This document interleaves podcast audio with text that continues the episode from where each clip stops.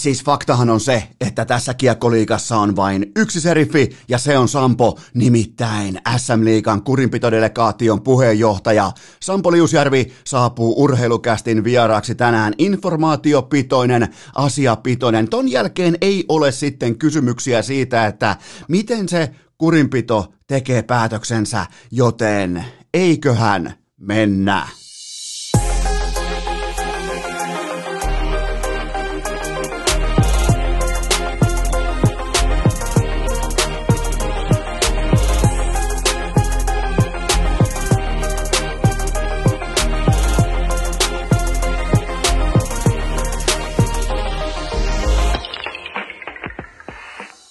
Tervetuloa te kaikki mitä rakkahimmat kummikuuntelijat jälleen kerran urheilukästin mukaan on sunnuntai 22. päivä marraskuuta ja coach Jari Kurri on KHL vuoden valmentaja. Samalla myös urheilugaalassa voidaan saman tien alkaa postittamaan etäkirjekuoria, etälähetyksen Zoom-palverin sisältöä siitä sisään, että kyllä se on kuulkaa Kurri Jarppa, se on kuulkaa tilanne on yhtä kuin Hyvä. se on erittäin hyvä. Se on jopa parempi kuin hyvä, vaikka hyvä on se korkein arvosana, minkä voi tässä kohdin antaa Jari Kurrille, mutta voittoprosentti 100, vierasvoittoprosentti 100, neljä tehtyä maalia, vain yksi päästetty. Muistakaa aina, kun tulee uusi koutsi, tilkitse oma pää, dominoi vastustajan päädyssä, pidä kiekkoa, tee niitä maaleja ja tarkkasilmäiset fanit, te jokerifanit, lätkäfanit, kaikki, kella oli Viaplay tulilla, kaikki lähetti mulle inboxiin viestiä, että Eno Esko, huomasitko erään tällaisen, voisiko sanoa jopa niin kuin pikantin detaljin liittyen jokereiden pelaamiseen tässä Lokomotiv-ottelussa, jossa siis päävalmentajana oli itse coach Jari Kurri. Kyllä vain mä tein sen noterauksen, nimittäin jokerit teki kaikki merkittävät maalinsa, ainakin ykkönen, kakkonen, oliko jopa kolmos maalikin syntyi kyllä vain läheltä ylös. Ei niin kuin mun sydän ei voi nauttia tästä tilanteesta yhtään enempää. Miettikää, äh, sä tuut kaikkien niiden Stanley Cup-sormuksien kanssa omistajan aitiosta, tuut omalla hissillä koppiin ja ilmoitat pelaajille, että laukukaa läheltä ylös. Se on siinä. Ja sitten vielä Elvit, Eli Tolvanen ilmoittaa erätauolla, että se nyt on ihan sama, että kuka siellä penkin takana on, että hän pitää vaan pelata. Vaikka mä en siitä, mä, mä voisin olla ilkeä nyt Tolvasta kohtaa ja todeta, että sä et välttämättä halua käyttää tuollaisia sanavalintoja silloin, jos sun oma päävalmentaja on vielä vasta tulossa. Eli nykyään siis jokereiden kakkosvalmentaja Lauri Marjamäki, että hän on tulossa takaisin askiin kokoonpanoon, takaisin työpaikalleen. Sä et välttämättä halua antaa sellaista lausetta, että no se nyt on kuulkaa ihan sama, että kuka siellä penkin takana on, koska sen ei niinku, sen ei pitäisi olla koko ajan ihan sama, mutta tota, mä en ole ikävä Eeli Tolvasta kohtaa, koska hän sanoi sen pikemminkin niin päin. Tästäkin tuli hyvin kysymyksiä inboxiin. Mennään kohta vähän laajemmin kysymysten maailmaan, mutta mä en kuitenkaan tule käyttämään tätä puukkona Tolvasta vastaan, koska tämän, se pikemminkin perustui se lause siihen, että hänen pitää löytää pelinsä ihan itse, hän on ammattilainen, iso Eeli, hän on jo iso poika,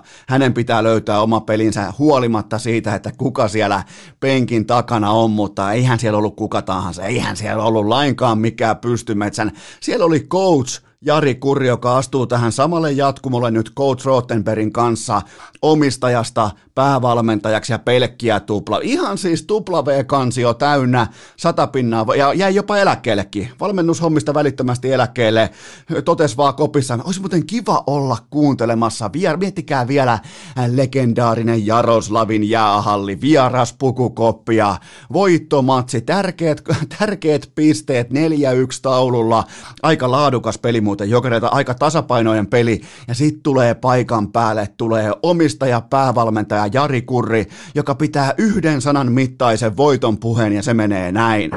Hyvä. Se voisi olla ehkä sellainen hetki, jonka mä haluaisin en välttämättä urheilijana, mutta mä haluaisin niin kuin joukkueen jäsenen tai kollektiivin jäsenen, vaikka duunissa, joukkueessa, urheilussa, arkihommissa, missä tahansa, toi on se tilanne, minkä mä haluaisin kokea, että Jari Kurri tulee paketoimaan tilanteen toteamalla vain, että hyvä, se, se, se jotenkin niinku, se saa mun sydämen nauramaan, se saa mun mielen hymyilemään, mutta olihan draamaa. Välittömästi kun urheilukästi aloitti, koht, lähti kohti viikonloppua, niin eiköhän siellä ole coach Jari Kurri taktiikka, olisi muuten kiva tietää, että mitä, mitä muita taktiikoita kuin läheltä ylös löytyi, koska jokerit oli hyvä. Mä, mä oon jopa valmis, on, onko, onko muuten jopa, onko syytä aloittaa debatti siitä, että jos paska osuu tuulettimeen. Jos tulee heikkoja kausia, sanotaan vaikka just ennen pudotuspelejä, jos tulee heikkoja hetkiä, niin mä en vihjaa mitään, mutta onko parempi valmentaja kuitenkin siellä omistaja-aitiossa? Mietitään, katsotaan ihan kylmästi numeroita. Onko Lauri Marjamäen voittoprosentti 100?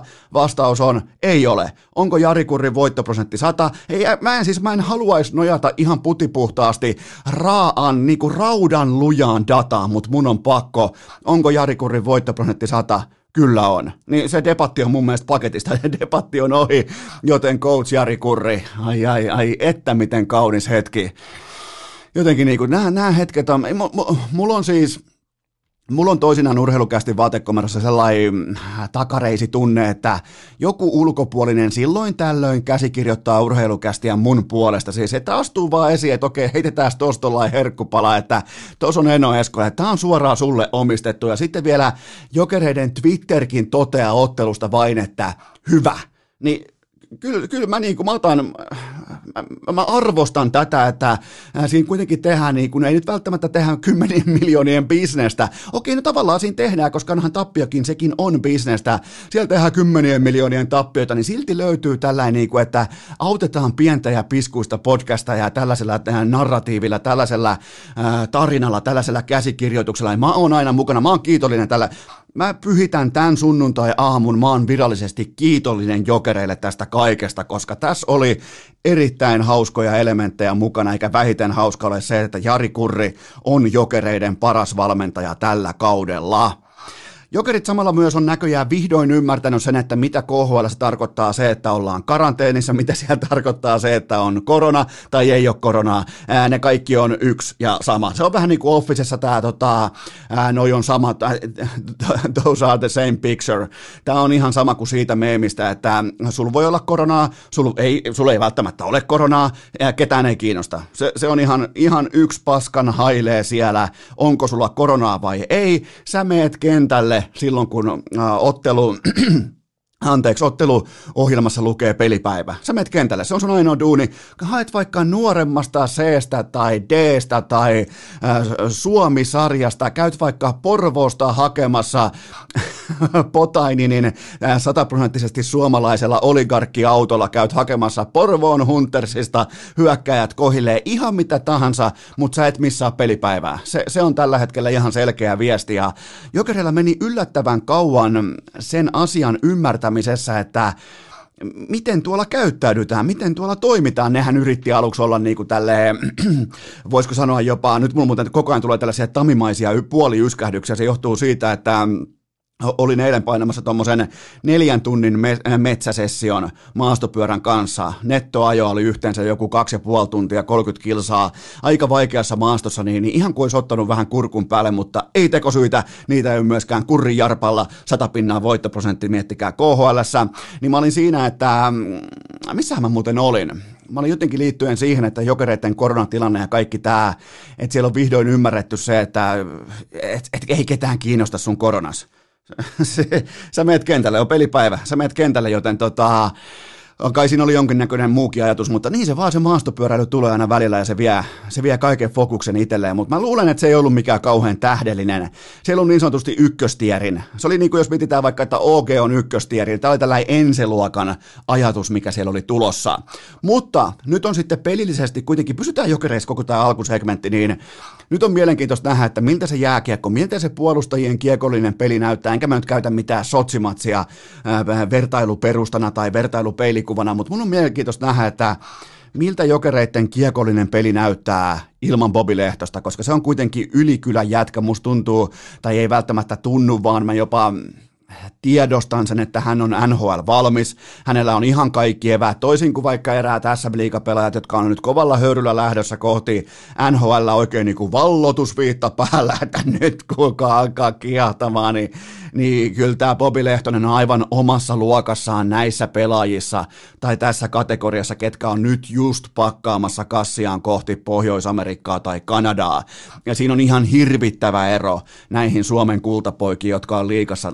Enkä mä nyt heitä kaikkia saman paikkaribussin alle, mutta sieltä lähtee todellisia jääkiekkoilun niin raakile paketteja. Tällaista niin kuin halpaa sitä sikanauta jauhelihaa, vähän niin kuin jotenkin pakastettuna, laitetaan boksia, lähetetään Amerikkoihin, kun taas Bobi Lehtonen on sitä erittäin laadukasta sisäfilettä. Hän on siis, hän on, hän on tällä hetkellä kiekollisesti siinä moodissa, että mulla vähän jopa säälittää Toronton omistajaportaan puolesta, koska nehän ei, nehän ei ole missään vaiheessa saanut pakistoa kuntoon. Ei oikeastaan niin kuin Kyle Dubas kumppanit, niin ne ei ole saanut missään vaiheessa pakistoa. Nyt täältä tulee niin kuin, tulee jokereiden kautta, KHLn kautta, KHL viime kauden kiistaton MVP, niin kuinka helppoa se kaikki yhtäkkiä on tulla alle miljoonan lapulla?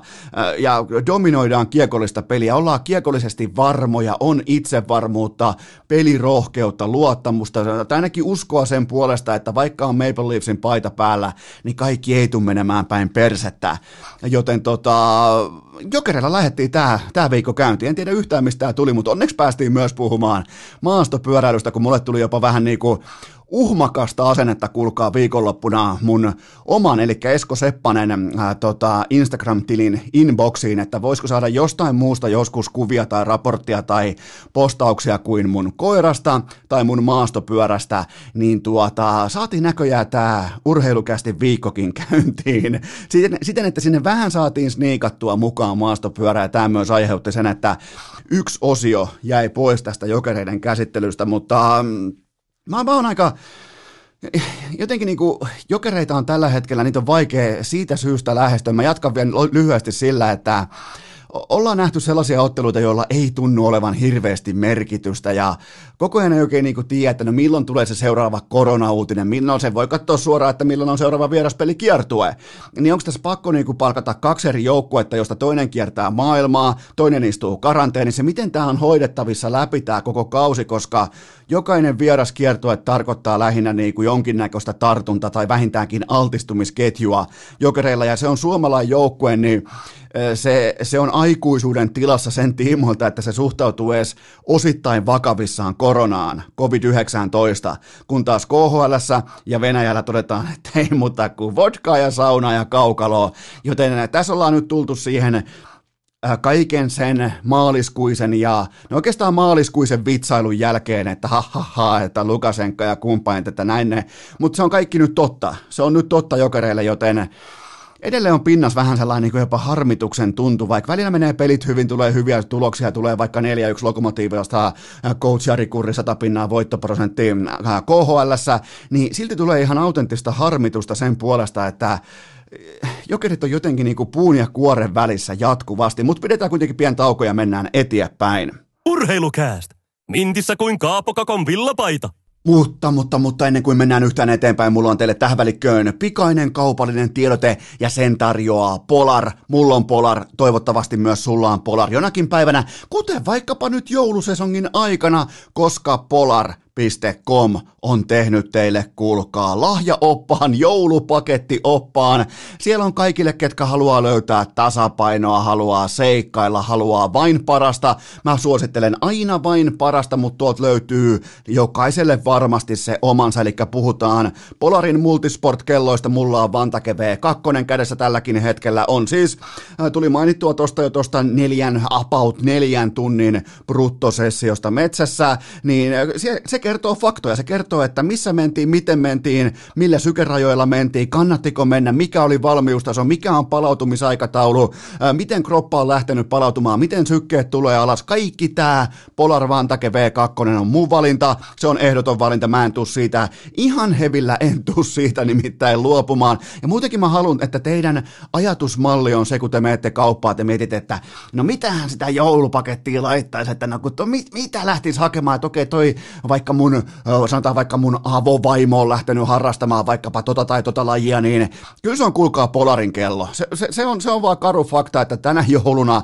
paras paketti on Polarin kello, eli sieltä löytyy Polar Unitea, sieltä löytyy Polar Grit X, eli tämä Gritti X, se on kanssa herättänyt kosoltikehuja, kannattaa käydä tsekkaamassa, mutta mä en voi siitä tarkemmin mitään sanoa, koska mä en ole sitä itse testannut, ja sitten on myös tämä Vantake V2, josta mulla ei ole tähän saakka mitään muuta kuin hyvää sanottavaa. Mä olin skeptinen, että pyöriikö noin paljon uutta dataa, uutta niin kuin koneistoa, pyöriikö se riittävän kauan yhdellä akun latauksella, ja se toimii, se, se akkupuoli on kunnossa, eli mä lataan sitä suurin piirtein kerran kuuteen päivään, mä nimittäin pidän tällaista Ika Lehkos-tyyppistä paperipöytäkirjaa mun latauksista, joten kerran kuuteen päivää, kun lataa Vantake V2, niin se riittää, ja siitä on sitten kellosta tullut mulle niinku harjoittelukaveri, sitten on tullut maastopyöräkaveri, se kertoo, että missä mentiin, missä mun 36-vuotias kroppa menee, miten mun ajatukset, ja jopa niin kuin mä vähän peilaan aina myös mun ajatteluun siihen, että miltä tuntuu pääkopassa, koska jos ollaan ihan rehellisiä, niin ei me eh, yli kolme vitoset, niin, niin ei me enää harrastella pelkästään just jonkun, että no nyt varmaan tulee vatsalihakset, vaan me harrastellaan pääosin sen takia, että tulee, eh, pysyy, pysyy pääkoppa eh, kasassa, pysyy ajatukset kasassa, tulee henkistä hyvinvointia ja kaikkea tätä. Ja jos siinä nyt sitten sattuu vaikka kilo tai toinen poistumaan ää, tästä niin siipivarastosta, tästä kyljistä, niin menkö se sitten kaupan päälle, päälle joten tota, kattokaa meikäläisen Instagrammi, swipatkaa sieltä ylös storista, siellä on nimittäin juurikin tämä kyseinen linkki, jossa pääsette katsomaan polar.com ja sieltä löytyy sitten lahjaopas ja nämä pitää nämä tilaukset tehdä viimeistään 17. päivä joulukuuta, niin ne on viimeistään 23. päivä joulukuuta perillä, joten ne on vasta kaukana tuolla tulevaisuudessa, mutta kannattaa melkein käydä katsomassa jo nyt, koska tuolla on kolme erilaista kelloa, ja ne on tosi fiksusti esitelty tällä kyseisellä sivulla, joten polar.com kertoo kaikki loput faktat, ja nyt mennään eteenpäin. Urheilukääst! Tavoitteena hankkeen pääsykokeet, oma purjevene ja OCTPSn osakkeet. Eipähän tässä kulkaa mikään muukaan auta kuin rouhaista tuota tuottajakopen legendaarisesta kysymysrepusta.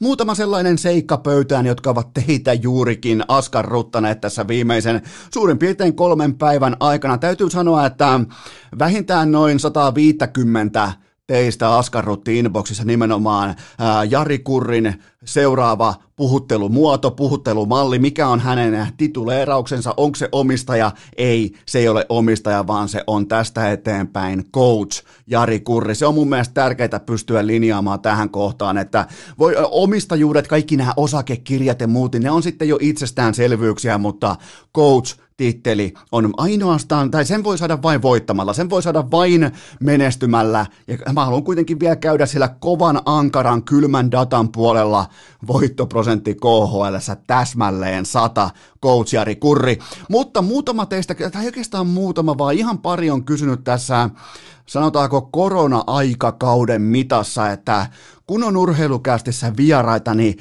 tekeekö koskaan mieli tai houkuttaako koskaan sellainen jaksomuoto, missä eh, tämä niinku normilässytys, tämä niinku, nimenomaan kuva-osiot ja alkusegmentit, kaikki nämä, jopa runot, että tekisikö mieli heittää ne kokonaan pois ja mentäisi ihan puhtaasti vieraalla, niin tällaista houkutusta ei ole, koska silloin kun se jakso tehdään ja päätetään, että tullaan tänne urheilukästin vaatekomeroon ja täällä on mikrofonit kohilla ja kaikki on tikissä ja kaikki on valmiina, niin vähän niin kuin Ville Niemisen asenteella, Nemo Niemisen asenteella, että silloin kun ne pelivarusteet on mukana siellä hallilla, niin mik, miksei sitten ihan suoraan pelaisi tosissaan sitä lajia. Joten tota, mä en tule tästä luopumaan, että aina tulee myös, halusit tai et, niin tulee myös tämä niinku hevonpaska-osio, tulee kaupan päälle. On sitten vierana kuka maailman tähti tahansa, tai niin, niin urheilukästä on aina urheilukästä. Se on se syy. Tämä on myös mulle ää, tällaista mielenterveydellistä jumpaa kahdesti viikossa tällä hetkellä, normaalisti kolmesti viikossa.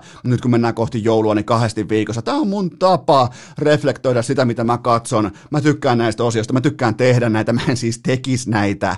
Mä, mä, mä soittelisin, kuulkaa pitkin supertähtiä ja no voisit sä tulla pelastamaan urheilukästin, että nyt tarvittaisiko. Ei, ei, ei, ei, ei. Mä, mä teen tän näin. Joku muu voi tehdä jollain muulla tavalla. Mä tuun todennäköisesti tekemään tämän aina näin, että on se normijakso, normiosiot ja sitten on siinä niin kuin valmiiksi tehdyn kakun päällä se erittäin kaunis, harvinainen kirsikka, joka on siis se vieras, joka tarjoaa eksklusiivista näkemystä, sisältöä nimenomaan. Vähän niin kuin Sassa Barkov. Kukaan teistä ei varmasti uskonut, että Sassalta löytyy tollai puhemoodi, tollai tarinankertoja rooli, tollai kepeä jalka liittyen urheilukeskusteluun, kaikkeen tähän, koska normaalistihan Sassa puhuu, mutta ei sano mitään. Hän on niin oppinut sen Jussi Jokis tyylin informoida omaa näkemystään medialle, eli puhuu jonkin verran, mutta älä koskaan sano mitään. Se on siis, se on kaikki kaikessa supertähtiurheilijoille, varsinkin kapteeneille. Koskaan ei pidä antaa liikaa itsestään,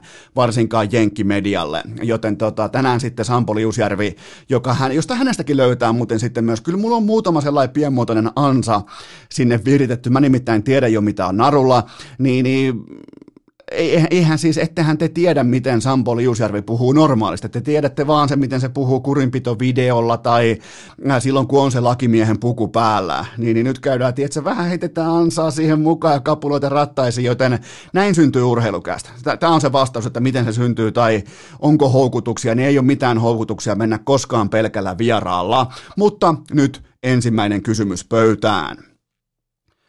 Ville Peltonen HIFK on päävalmentajaksi ensi kaudella.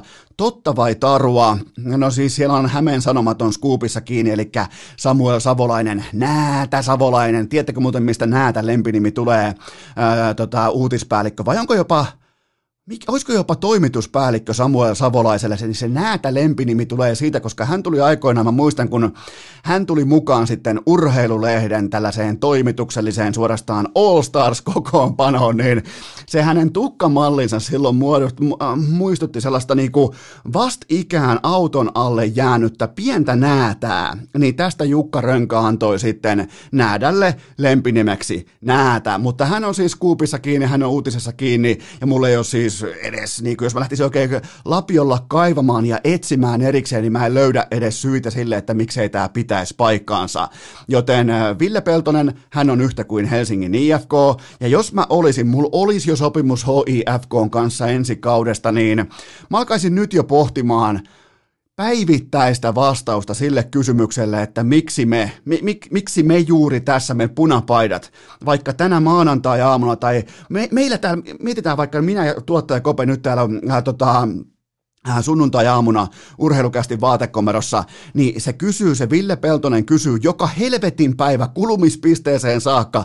Se haluaa aina tietää, että miksi me voitetaan se mestaruus? Miksi me ollaan niin etuoikeutettuja omasta mielestämme, että me voitetaan se mestaruus? Mikä on se, mikä vie meidät yli niiden äh, tieblokkien ja tullien ja piikkimattojen? Mikä, mikä vie tämän meidän bussin mestaruuteen saakka? Ville Peltonen haluaa tietää sen joka ikinen päivä pelaajalta toiselle lentää kysymyksiä. Sä, sä voit vaikka kysyä multa tänään, mä kysyn sitten vaikka tuottaja Kopelta huomenna. Aina pitää olla vastaus, sitä ei saa epäröidä, pitää tietää, miksi täällä hallilla ollaan ja miksi täällä niinku, jälleen kerran vähän Ville Niemis hengessä, kun ne varusteet on mukana, niin miksei oltaisi samalla tosissaan, joten mä en väitä, että tästä tulisi mitään suuta tällaista niinku, äh, kulttuuriajatuksellista muutosta, siis Jarno Pikkaraisesta Ville Peltoseen, mutta siis sillähän ei ole sinänsä, vaikka puhutaan vaikka vanhasta äh, journalistiikan opit kirjasta tai joku Risto Kunelius tai joku Heikki Luostarinen aikoina, jotka linjasivat suomalaisen journalismin opiskelua, niin sehän on tutkittu ja todettu ja äh, professuuritasolla niin kuin ylöskirjattu, että sillä ei ole mitään väliä, että mitä sanotaan, vaan sillä on väliä, että miten sen sanoo ja ennen kaikkea sillä, että kuka sen sanoo. Siitä syntyy vakuuttava viestintä. Ja miettikää, kun Jarno Pikkaraisen tällainen niin kuin mouhoaminen kopissa toisinaan saattaa herättää pelaajissa niitä ongelmallisia hetkiä, kun pelaajat vähän vilkaisee silmäkulmasta toisiaan ja syntyy sellainen No kaikki, ketkä on koskaan ollut pukukopissa missä tahansa lajissa, kaikki tietää mitä mä tarkoitan nyt, mutta kun siihen tulee Ville Peltonen, kukaan ei edes uskalla katsoa omia kengänkärkiä kauemmas, silloin kun on ripityksen aika. Joten tota, jos mä olisin IFK pelaaja, mä olisin innoissani, mä olisin motivoitunut, mä olisin latautunut. Ja mä en, mä en tunnu teille kirkkaan silmin väittämään, että Ville Peltonen on absoluuttisesti parempi jääkiekko-valmentaja, päävalmentaja, vaikka harjoitepankiltaan, pelitaktisesti, kokemuspohjaltaan, SM League, varsinkaan SM League kulttuurikokemus pohjaltaan kuin Jarno Pikkarainen, mutta mä uskallan silti todeta, että kun hän tulee siihen koppiin, siihen tulee samanlainen efekti kuin suurin piirtein kymmenen vuotta sitten, kun hänelle lyötiin se rintaa ja hän halusi tietää kaikilta pelaajilta, että miksi me ollaan etuoikeutettuja voittamaan toi himoittu mestaruus ja miksi kaikki muut noin joukkueet, jotka osallistuu samaan ralliin, niiden auto ei pääse maaliin saakka. Hän haluaa tietää syitä, joten tota, ootan innolla. Ootan todella innokkaasti ja ymmärrän muutoksen, ymmärrän linjanvedon, ymmärrän ja annan sille nyt jo. Josta on Tobias Salmelaisen haku, niin annan ensimmäiset pisteet hänelle. On, on tehnyt hyviä pelaajahankintoja, on tehnyt perusteltuja poimintoja vaikka muista liikajoukkueista, mutta sitä tärkeintä pestiä hän ei ole saanut kuntoon, eli päävalmentajan jakkaraa, ja nyt vihdoinkin Tobias Salmelainen näyttää siltä, että se on saatu se Mä kävin sen jo läpi, mutta siihen liittyy niin paljon tällaista keltanokkamaista, kukkopoikamaista ylpeyttä siihen, että hän halusi juntata sen oman löytönsä, oman luottokaverinsa, luottohevosensa. Hän halusi tiedätkö, siellä on varmaan jo pohdittu, että sitten mestaruusjuhlissa, tiedätkö, halataan talonmies Pikkaraisen kanssa, että me tehtiin se, me uskottiin siihen alkaen päivästä yksi, mutta kyllä ne on kuitenkin ihan eri luokan tekijöitä, jotka tuo ne mestaruudet Nordikselle, vaikka huomenna ollaan Nordiksella. Se ei tarkoita sitä, että se mestaruus on mukana, jos IFK tällä hetkellä on huomenna Nordiksella. Siellä on kuitenkin vain Westerlund, Summanen ja Kari Alonen. Se on, se on aika yksinkertainen tehdä se paketti siitä, että ketkä on tuonut sen mestaruuden mukanaan huomenna Nordikselle. Joten tota, Ville Peltonen, HIFK on päävalmentaja, se on fakta niin kauan kuin joku ehkä, joku jotenkin voisi kumota tämän, mutta mä näen tässä niin paljon voittajia, mä näen niin paljon järkeä, mä näen niin paljon syy-seuraussuhteita, ja mä uskon myös, että Ville Peltonen on valmis tähän Suomen vaativimpaan coachipestiin, pois lukien totta kai Leijonien päävalmentaminen, mutta tämä on se, tämä on se. IFKssa, Stadissa, Nordiksella, siellä tuulee aina ripauksen verran enemmän. Sä voit mennä vaikka jälleen maastopyörään siihen keskuspuistoon, niin ei siellä ole mitään tuulta, ei etenkään vastatuulta. Mutta kun sä meet tien toiselle puolelle siihen Nordiksen parkkipaikalle ja astut se päävalmentajan puku päällä sinne Nordiksen uumeniin, niin johan muuten alkaa puhuri se on mielenkiintoinen paikka, mutta mä uskon, että Ville Peltonen tulee olemaan tähän kaikkeen sekä oikea mies että valmis. Seuraava kysymys. Lähti muuten kurkusta pois se se äsken oli jonkinnäköistä niin kuin tällaista maastopyöräflunssaa, voi melkein sanoa, mutta onneksi lähti pois, niin ei joudut tekemään tällaisia, kun mä en osaa imitoida Juhani Tammista. Jos mä osaisin imitoida, niin tollain pikku yskäsy sinne tänne, niin sehän olisi niin kuin sellainen ö, oman asiantuntemuksen viimeinen leima, että ollaan muuten pikkusen verran ytimessä, mutta kun en osaa, muistakaa mun haaveita on Juhani Tammisen imitointi ja takaperin voltti. Kummankin voi heittää missä tilanteessa tahansa, ja sä aina kotiutat pääomaa itselle sillä hetkellä. Joka tilanteessa aina, miettikää, se on loputon pankki. Mutta nyt kuitenkin se seuraava kysymys. Mikä on Patrick Laineen trade-status juuri nyt? No ensinnäkin mun täytyy myöntää, että mä ihmettelen tätä niin kuin ison jaon, miettikää vaikka pokerijakoa, mä ihmettelen tämän jaon pelattua dynamiikkaa, koska tässä ei jokin nyt täsmää, tässä ei ihan kaikki täsmää koko ajan, koska ää, agentin suulla on ilmaistu, että trade saattaisi olla kaikkien kannalta paras vaihtoehto, ja sitten vielä Sassan mukaan Lainen lähetti keltaisen Lamborghininsa, uh, miten Sassa sanoi, että tonne Jenkkeihin, ei kun siis Kanadaan, hmm, päästikö Sassa jopa pienen uutisen ulos sieltä. Ei vain en usko, että mitään tällaista oli, mutta mm, mä ihmettelen, että Jetsin passiivisuus on ollut, tai niin kuin tilanne on täysin staattinen. Kukaan ei ole liikkunut mihinkään, mitään ei ole muutettu mihinkään. Ja kauden pitäisi alkaa suurin piirtein ihan vähän reilu kuukauden päästä. Leirien pitäisi alkaa oikeastaan ihan jo kohta, ja mitään ei ole tapahtunut. Joten tota, mä edelleen pysyn siinä mun kannassa, että Laineen arvo markkinoilla ei voi olla tätä korkeampi. Hänellä on todella vahvat näytöt nyt neljän vuoden ajalta NHLstä, siis yksi parhaista maalintekijöistä, oliko jopa kahdeksanneksi paras maalintekijä tähän neljän vuoden aikaikkunaan vai seitsemänneksi. No se nyt on ihan se ja sama, mutta on kuitenkin ihan siellä top kympissä, ihan siellä priima-luokkaa, vaikka ei osunut mihinkään viimeiseen puolentoista vuoteen suurin piirtein. Joten tota, mä ihmettelen tätä, mä, mä, mä, mä, niinku, mä, mä haluan aina löytää järkiperusteita tai syy-seuraussuhteita sille, että miksi ne kortit pelataan niin kuin ne pelataan. Kuka pakottaa kenen kättä, kuka, kuka yrittää liikuttaa dominopaloja haluamallaan tavalla, koska kyseessä on aina kuitenkin que loppupelissä on joko arvostus tai raha. Laine ei vielä pelaa arvostuksesta, joten se tarvii rahaa. Ja, ja se tar- tarvii siis sellaisen organisaation, jossa se voi mennä eteenpäin, se voi saada sen jättisopimuksensa, se voi saada paremmat, sanotaanko, tai se voi saada tasapainoisemman joukkueen, semmoisen, joka ei pelaa keskellä yhtään, ei mitään, jossain saatanan keskellä lumikasaa jossain Winnipegissä. Tässä on paljon paljon asioita, mitkä on nyt steikkinä, ja ei toi agentti, se ei kiirehdi sanomaan, että trade olisi kaikkien kannalta paras vaihtoehto, jos jos ei siellä on ihan oikeasti mietitty, että miten tämä jako pelataan. Joten tota, mä odotan edelleen, että jotain tapahtuu. Seuraava kysymys. Terveisiä Raumalta. Voitko nyt ystävällisesti todeta, että tämä kaikki on vain unta ja että Lukko on viimeistään keväällä taas tosipaikassa aivan paska? Kiitos. No tuota tuota, ää, lu, tämä Lukko, tämä Lukko, joka nyt pelaa siis Pekka Virran komennuksessa, Virta, joka siirtyy Iltasanomien kanadalaistoimittajan Sami Hofrenin mukaan ensi vuoden ensikaudeksi Saipaan, niin tämä Lukko ei ole isiensä poika. Tällä Lukolla ei ole minkäänlaista menneisyyden taakkaa selässään. Tämä Lukko on energinen, tuore, fressi, eteenpäin ajatteleva, eteenpäin pelaava, ei huolia, ei murheita, neljä todella vakuuttavaa vitjaa, jopa tässä mun unelmien kolmen, Lukko on tällä hetkellä muuten, mä, mä lähdin pohtimaan tätä, että kun mä tein tuon segmentin tuohon viime jaksoon siitä, että mä en välttämättä enää välittäisi varsinkaan korona-aikana nähdä näitä neljän ketjun laadukkaita, ei korjaan siis laajoja pela, peluutusrinkejä, niin Lukko on yksi sellainen joukkue, josta olisi vaikea tiivistää se kolme lopullista pelaavaa ketjua, koska siellä on niin paljon laatua. Mutta kaiken kaikkiaan siellä on siis siellä on laadukas valmennus, huippuluokan detaljitason kulttuuri, YV, etenkin AV, kaikki tämä. Siellä on kokoonpanossa aikuisia ammattilaisia ja tässä on tulos. Lukko on kiistatta SM Liigan paras joukkue. Sä voit pystyä tarjoamaan siihen äh, Ilvestä tai Kärppiä, mutta fakta on kuitenkin se, että Lukko ei häviä Jukureille yhtäkkiä chip chap chup Lukko ei kadota Jukureita vastaan johtoasemaa tosta noin vaan, joten kuitenkin Lukko viimeiseen kolmeen pelin maaliero, tuommoinen aika ujo 24-4, joten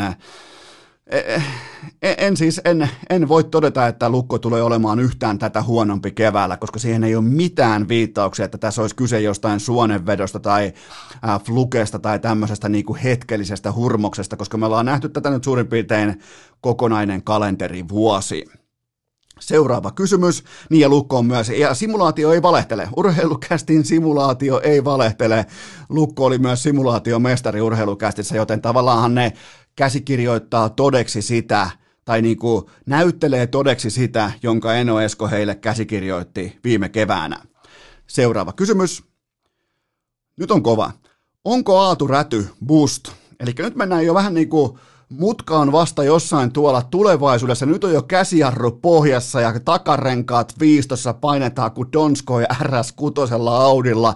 Vähän niin kuin perä irti kohti mutkaa ja sopiiko, että otetaan sykkeet alas. Hyvä. Hyvä, että olette mukana ja kaikki voitte katsoa Polarista nyt. Että mennään sinne vaikka 74 sydämen sykkeen piiriin takaisin. Otetaan, tullaan pois kolminumeroisista, ihan rauhassa hengitetään syvään, koska Aatu Räty täytti suurin piirtein tuossa viikko sitten 18 vuotta ja ehkäpä se paikka nyt löytyi kuitenkin tähän kauteen, tähän tilanteeseen, tähän kehityskäyrään, tähän kaasupohjassa ajamisen perään. Kenties se löytyi se rooli nyt tai se pelillinen, sielullinen koti löytyy kärppien A-nuorista, koska mä ihmettelen siis edelleen tätä kaikkea, että mitä syksyllä tapahtuu, että kuka, siis Kuvitellaan nyt vaikka, että Aatu Räty tulee kuitenkin siihen kärppien, kun alkaa kesäreenit, alkaa ekat jäät, alkaa kaikki tämä, niin tuliko se jotenkin yllätyksenä tai tuliko sinne eri aaturäty vai, vai mitä helvettiä tapahtui, koska kahden kuukauden aikana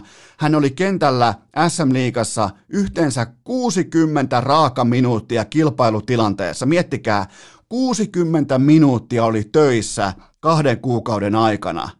Eli pelasi kuusi peliä liigassa ja jokaisessa 10 minuuttia tasan.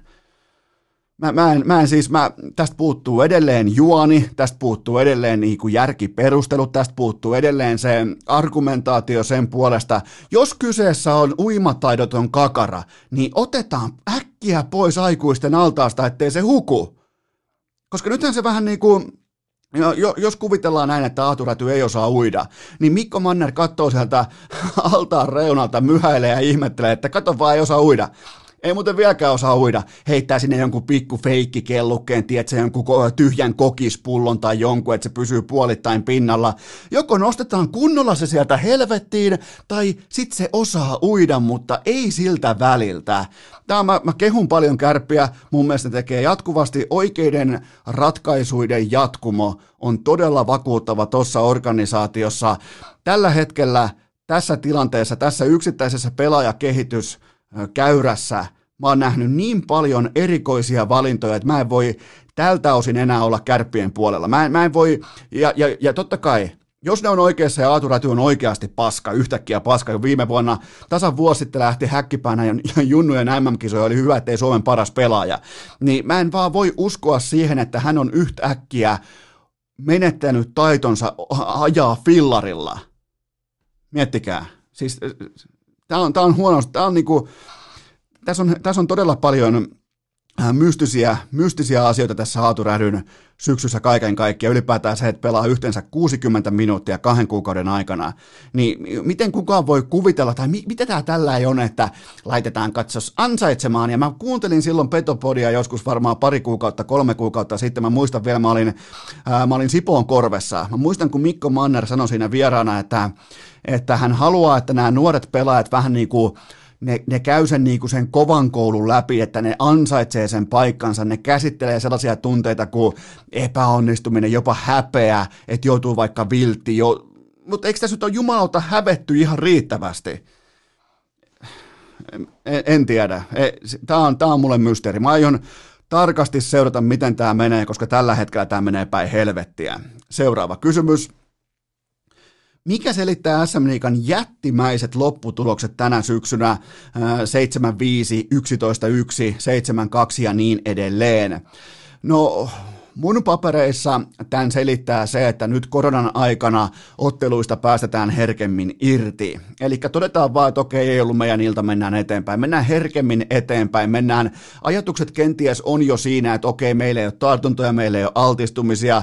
Ne ei välttämättä nyt kun ne miettii, ne kuuntelee vaikka tätä kohtaa jossain pelimatkabussissa ne SM Liiga pelaat, niin miettii, että mitä vittua toi höpisee, mutta se on siellä jossain syvällä selkäytimessä ylipäätään se, tiedostava onnellisuus siitä, että mulla on jääkiekkoilija ammatin töitä syksyllä 2020, niin tavallaan niin kuin ne aivot katsoo jo sinne eteenpäin, voi päästää tästä irti, ettei nyt ainakaan loukkaannut, ei ainakaan missaa, jos tilanne pysyy samanlaisena, ei ainakaan missaa ensi kevään ää, sopimusneuvottelu, tällaista niin kuin, isoa kiertoa, kaikkea tätä, niin mä ymmärrän sen, tämä on siis tää on emotionaalinen laji, nämä on inhimillisiä toimijoita, ja nämä pelaajat tällä hetkellä, nämä joukkueet, päästää otteluista aiempaa herkemmin irti. Tämä muuten tuo myös jos olette miettinyt vedonlyöntiä, että näin niin kuin vedonlyönnin kannalta, niin tuollahan tehdään sellaisia niin sanottuja roska-ajan overeita tällä hetkellä SM-liigassa erittäin paljon, eli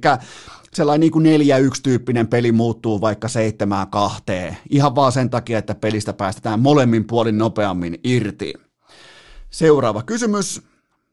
Tätä samaa kysyttiin muuten eri kulmista parikin kertaa tässä viimeiseen kahteen viikkoon. Mika Partanen lauantaina Huntersin paidassa nolla maalia. Tarkoittaako tämä sitä, että Suomisarja on KHL kovempi kiekkoliiga? No annetaan jälleen kerran, mä oon tänään jo nojannut tietyllä tapaa tilastoihin, koviin, raakoihin, tilastodata-osioihin, joten nojataan jälleen kerran dataan. Partanen tällä kaudella Suomisarjassa 0,83 maalia per peli, KHL sama pelaaja 1,00 maalia per peli. Et ei tässä niinku, ei mun tarvi olla tässä mitään mieltä, kun data faktualisoi asian tilan. Joten kyllä vain Suomisarja, jossa mäkin muuten jumalauta, Siis tähän tuli omaa laari. Miten kävikin, miten kävikin näin erikoisella tavalla, että Suomisarja mestis karsinoissa Eno Esko johonkin kahteen tai kolmeen peli yhdeksän tehopauna, joita niin kuin Jukka Jalonenkin äimistyneenä ihasteli, että miten tämä on mahdollista, niin onko, onko jopa, olisiko Enollakin jopa pien sauma KHL, miettikää. Sieltä joku helppo 720 tonnia käteen, tiedätkö, 13 pinnan yhteisöveroasteella, niin jumalauta. Tässäkö se on? Siis tänkö mä missasin nyt, kun mä heitin mun leftin mailat hyllylle ja Ai saatana. Mutta joo, Mika Partanen osoitti, että kyllä vain Suomisarja on parempi liiga kuin KHL. Seuraava kysymys. Mitä seuraavaksi Juho Lammikolle? Okei, hän sai sitten kenkää Magnista 22 ja 22 ottelun ja kahdeksan tehopisteen jälkeen. Mä en tiedä nyt, onko aina kun tulee näitä, että yhteisymmärryksessä puretaan sopimuksia, niin onko kohteliasta käyttää kenkä kenkätermiä, mutta mä en keksi mitään muutakaan termiä, etenkään kun kyseessä on KHL. Ei sentään onnistunut tällä kertaa tekemään lammikkoja, eli 0 plus 0 ja mestaruuspokaali. Se on sellainen lammikko special. Mä en junnujen MM-kisoissa, aikuisten MM-kisoissa Juho Lammikko 0 plus 0 ja kaksi pokaalia. Se on, siinä on sitä jotain. Si, siinä on nimenomaan, siinä on se Matrix-tyyppinen tehopisteiden väistely, koska on pelannut hyvää laadukasta, varsinkin niin kuin molemmat on vielä Jukka Jalosen joukkueita, niin erittäin laadukasta, paikoin jopa merkittävän roolin jääkiekkoa, silti 0 plus 0 ja mestaruusjuhlissa ilman toista etuhammasta jumalauta. Kiskis, mutta tässä on mun mielestä Kärpille loistopelaaja, kun nyt sitten Pulju lähtee NHLään, ei siksi, että Lammikko nyt yksi yhteen korvaisi Puljujärveä, vaan toi sinne sen yhden aikuisen jääkiekkoilijan lisää. Nyt kun siellä on se johtajuusvaje, se ei ole enää mikään spekulaatio, vaan se on fakta, että toi joukkue ei toipunut siitä tosiasiasta, että kukaan ei, pai, kukaan ei kanna paitaa numero viisi tuossa porukassa. Ei toki kanna enää koskaan, mutta se puuttuu sieltä. Se on nyt todistettu. Kukko ei tätä itse voi sanoa Seemoren lähetyksessä. Hän ei tietenkään, hän on varmaan viimeinen koko maailmassa, joka toteaisi, että että joo, näin se on, että tuo joukkue ei toipunut siitä, että mä lähdin vaan. Mä voin, teidän, mä, mä voin olla nyt kukko teidän puolesta. Mä voin todeta sen, koska mä oon nyt riittävästi nähnyt. Mä oon nähnyt kärppiä ö, kymmeniä vuosia kukon kanssa ja nyt sitten riittävästi ilman kukkoa ja ne on eri joukkueet. Se, se on todettu nyt, joten tällaista lisää tällaista ö, kokemusta, uskottavuutta, yksinkertaisten laatutekijöiden arvostusta. Juho Lammikko on niissä asioissa edelleen aika aika laadukas pelaaja SM-liikaa, joten tota, ja tämä sama pätee myös HIFK ja muihin seuroihin, eli sieltä lähtee tällä hetkellä ukkoja sitten kohti Pohjois-Amerikkaa. Oikeastaan just nyt, just tällä hetkellä pahimpia kärsijöitä just nimenomaan IFK, Ilves, pari muuta, niin mä uskon, että Juho, Juho Lammikolle iskee ihan ok markkina tähän, tähän syksyyn, jos hän voi verotuksellisista syistä vielä Suomeen palata. En tiedä, en, en tiedä miten on rakennettu tämä Magni-diili tai kaikki tämä, mutta jos on mahdollista, niin ainakaan työttömäksi ei tarvitse jäädä. Oletko tuon kannalla, että, niin siis seuraava kysymys, Oletko tuon kannalla, että NHL nakataan kaikki kanadalaisjoukkueet samaan divisioonaan? Totta kai se on hieno juttu ja nyt kannattaa siis muutenkin kokeilla, kannattaa testata, kannattaa Öö, siis kaikki fantasiat kannattaa nyt pelata läpi. Siis ihan kylmästi vaan, siis tällä kanadalaisdivisiona. Tämä on siis fantastinen idea ja mä oon jo valmis. Mä haluan nähdä nimenomaan Battle of Albertaa, mä haluan nähdä Vancouverin junnut vastaan Toronton junnut, mä haluan nähdä kaikkea tätä, mä haluan nähdä mahdollisesti Laine vastaan Montreal, kaikki nämä. Mä haluan jopa nähdä Laineen trading Kanadan sisällä ja sen jälkeen kanadalaisdivisiona pystyy. Mä haluan nähdä tämän kaiken. Tämä on kaikki viihdettä. Toivottavasti tämä toteutuu ja toivottavasti ennen kaikkea se toteutuu, että myös kaikki kanadalaistoimittajat nakataan samalle pressiparvelle. Siinä on nimittäin siinä on niin monta alfaa rivissä, että ne ei tule sinne mahtumaan. Seuraava kysymys.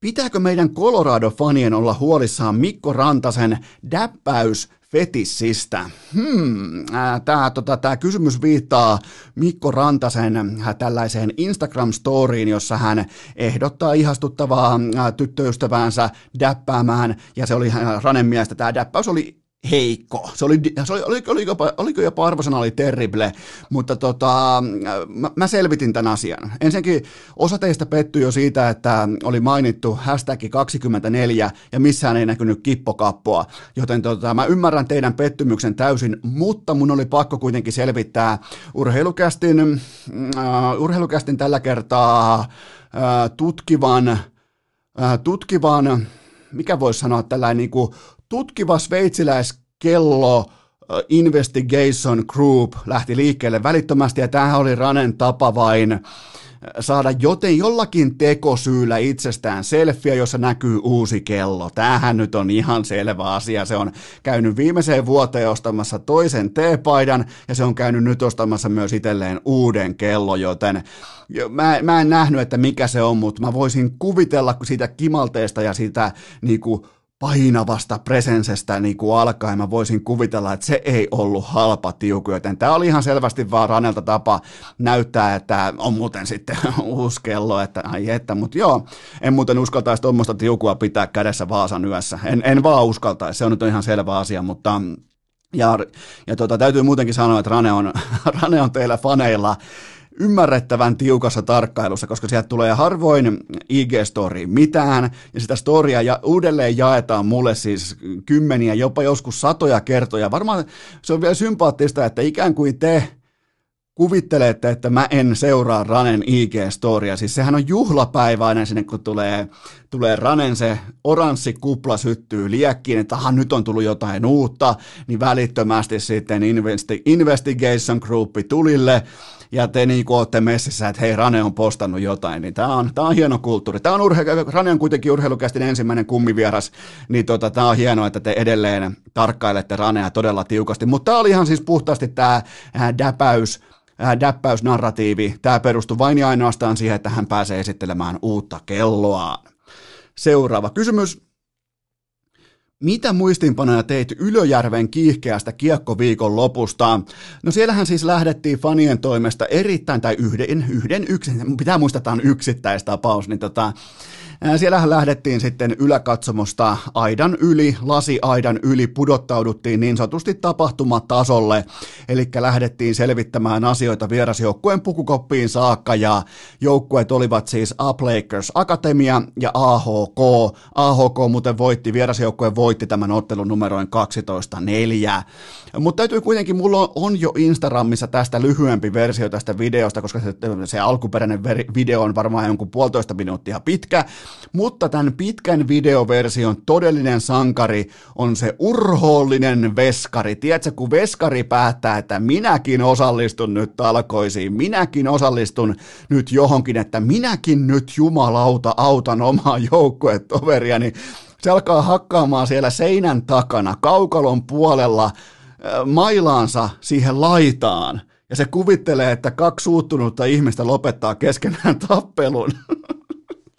Ai saatana veskarit. Mi, mi, siis aina kun voisi kuvitella, että okei, nyt niin kuin veskarit, että hyvä veskarit, että tsemppiä veskarit, niin kyllä ne, ne löytää aina uuden tavan, miten ne häpäisee itsensä, mutta tämä oli mun suosikki tämä veskari, joka yritti lopettaa tappelun hakkaamalla mailallaan laitaa siellä turvallisella safe zoneilla, koska kaikki ne veskarit totta kai ovat ihan putipuhtaita nössöjä.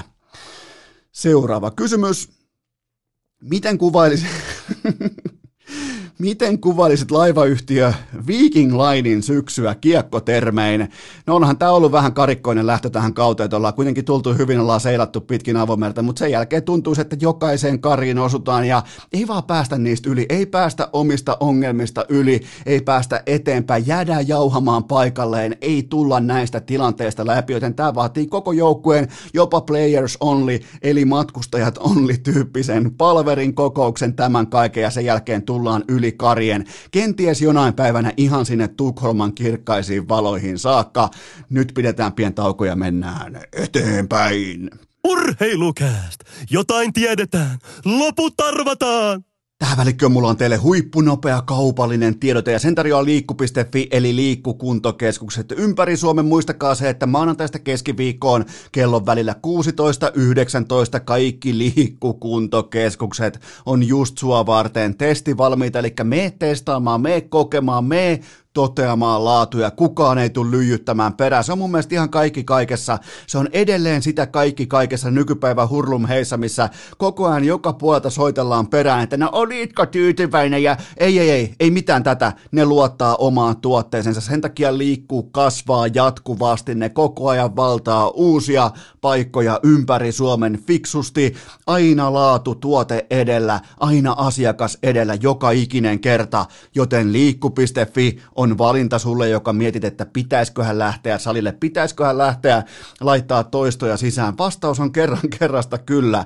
Huoltakaa varsinkin keskikroppaa, selkää, kaikkea tätä, niin vaikka, sanotaan, vaikka sä oot, jos, sä oot vaikka nyt vaikka äh, 26-vuotias ja mietit, että no ei tässä ole mitään hätää, että tässähän ollaan ihan elämäni kunnossa, että ei ole mitään syytä lähteä salille, niin mä takaan sulle, että nyt kun lähdet, ota tavaksesi huoltaa vaikka keskikroppaa, selkää, kaikkia näitä lihaksistoja, jotka ei varmasti näy sitten rannalla, niin se 36-vuotias sinä, se jonain päivänä siellä tulevaisuudessa kiittää sitä ratkaisua, että ei tuu selkä, ei tuu hartia kipeyttä, ei tuu tällaisia jatkuvia niin kuin, ongelmia ryhdin tällaisten kanssa, niin se on siis vaan karu fakta, tämä on kuivaa, fa- tämä on niinku, tekisi tietenkin mieli mennä kaikille sanomaan, että no menkää tekemään penkkiä, että hei muuta kuin magnesiumia heitätte ilmaan ja nostatte 300 kiloa penkistä, mutta kun se ei ole se merkittävä osio. Merkittävä osio on se, että pysyy työkykyisenä, pysyy ilman kipua duunissa, pysyy siis, se on se tärkeää. Joten tehkää niitä tulevaisuuden investointeja valmiiksi, menkää osoitteeseen liikku.fi ja laittakaa ne auttavat toistot sisään. Laittakaa ne toistot sisään, missä se 10 vuotta vanhempi sinä tulee kiittämään just sua siitä, että sä menit maantaista keskiviikkoa, sä menit testaamaan liikku kuntokeskuspalveluita, sä tykkäsit siitä ja sä otit myös liikku.fi osoitteen haltuun ja menit asiakkaaksi. Mieti, ei, tää, ei tää ole mitään tähtitiedettä, tää ei, nyt ei tarvita mitään personal traineria, jumalauta, 300 euroa kuukaudessa velottamaan sulta, että, tota, että näin pitäisi tehdä. Nämä on siis ihan perusasioita, jotka mä olen itse elänyt läpi, niin mä tiedän, mistä mä puhun. Joten oikea osoite sulle on liikku.fi. Sitten vielä pikainen K18-tuoteinformaatio tähän samaan kylkeen, kyljykseen jopa, jonka tarjoaa siis tuttuun tapaan Coolbet. Muistakaa, että maantaisin lähtee käyntiin Coolbetin tuplausviikko aina kello 12. Siellä on aina vähintään viiden tonnin jackpotti odottamassa, mutta nyt kun mennään kuitenkin sunnuntaita, on tärkeää muistuttaa myös siitä, että muistakaa se NFL 10 euron ilmaisveto se on, se on mun mielestä aika fiksu tarjous ja se kuulemma myös toimii, vaikka sen ei pitäisi toimia kuin neljä kertaa kaudessa per asiakas, mutta se toimii useammin. Joten tota, ja mulla on muuten teille poiminta. Kaikki tietää jo, että nyt on tämän sunnuntai, NFL-sunnuntai-kierroksen poiminnat on edellisessä jaksossa, mutta mulla on teille tuohon Monday Night Footballiin, eli maanantai tiistai väliselle yölle, joka on huippumatsi Tampa Bay vastaan Los Angeles Rams. Mulla on teille siihen poiminta, ja se on Rams plus neljä pistettä. Se, se on mun mielestä liian kova hintalappu, ja mä aion ehdottomasti lyödä. Mä aion hypätä NFLn parhaan puolustuksen kelkkaan just nyt, just tällä hetkellä. Joten... Äh, si, siinä, on, siinä on mun näkemys tuohon keskiviikkoisen kerroinpäällikkö ja perjantaisin sitten aina triplaus, mutta äh, kaikki lisäinfo Kulpetin sivustolta, kaikki pelaaminen älykkäästi maltilla ja K18 ja mennään eteenpäin. Urheilukääst! Vakkipänneissä jo ennen kuin Jamppi edes käveli! Sittenpähän me nakataan kendotikut eli tikkunekku lyöntivälineet nurkkaan ja hypätään kuningaspelin pariin. Seuraava kysymys pöytään. Olet managerina, kiitoksia, olet managerina ää, mestarien liikan finaalissa. Kumman laitat laukomaan joukkueesi ratkaisevat vapaa potkut? Cristiano Ronaldo vai Petteri Forsell?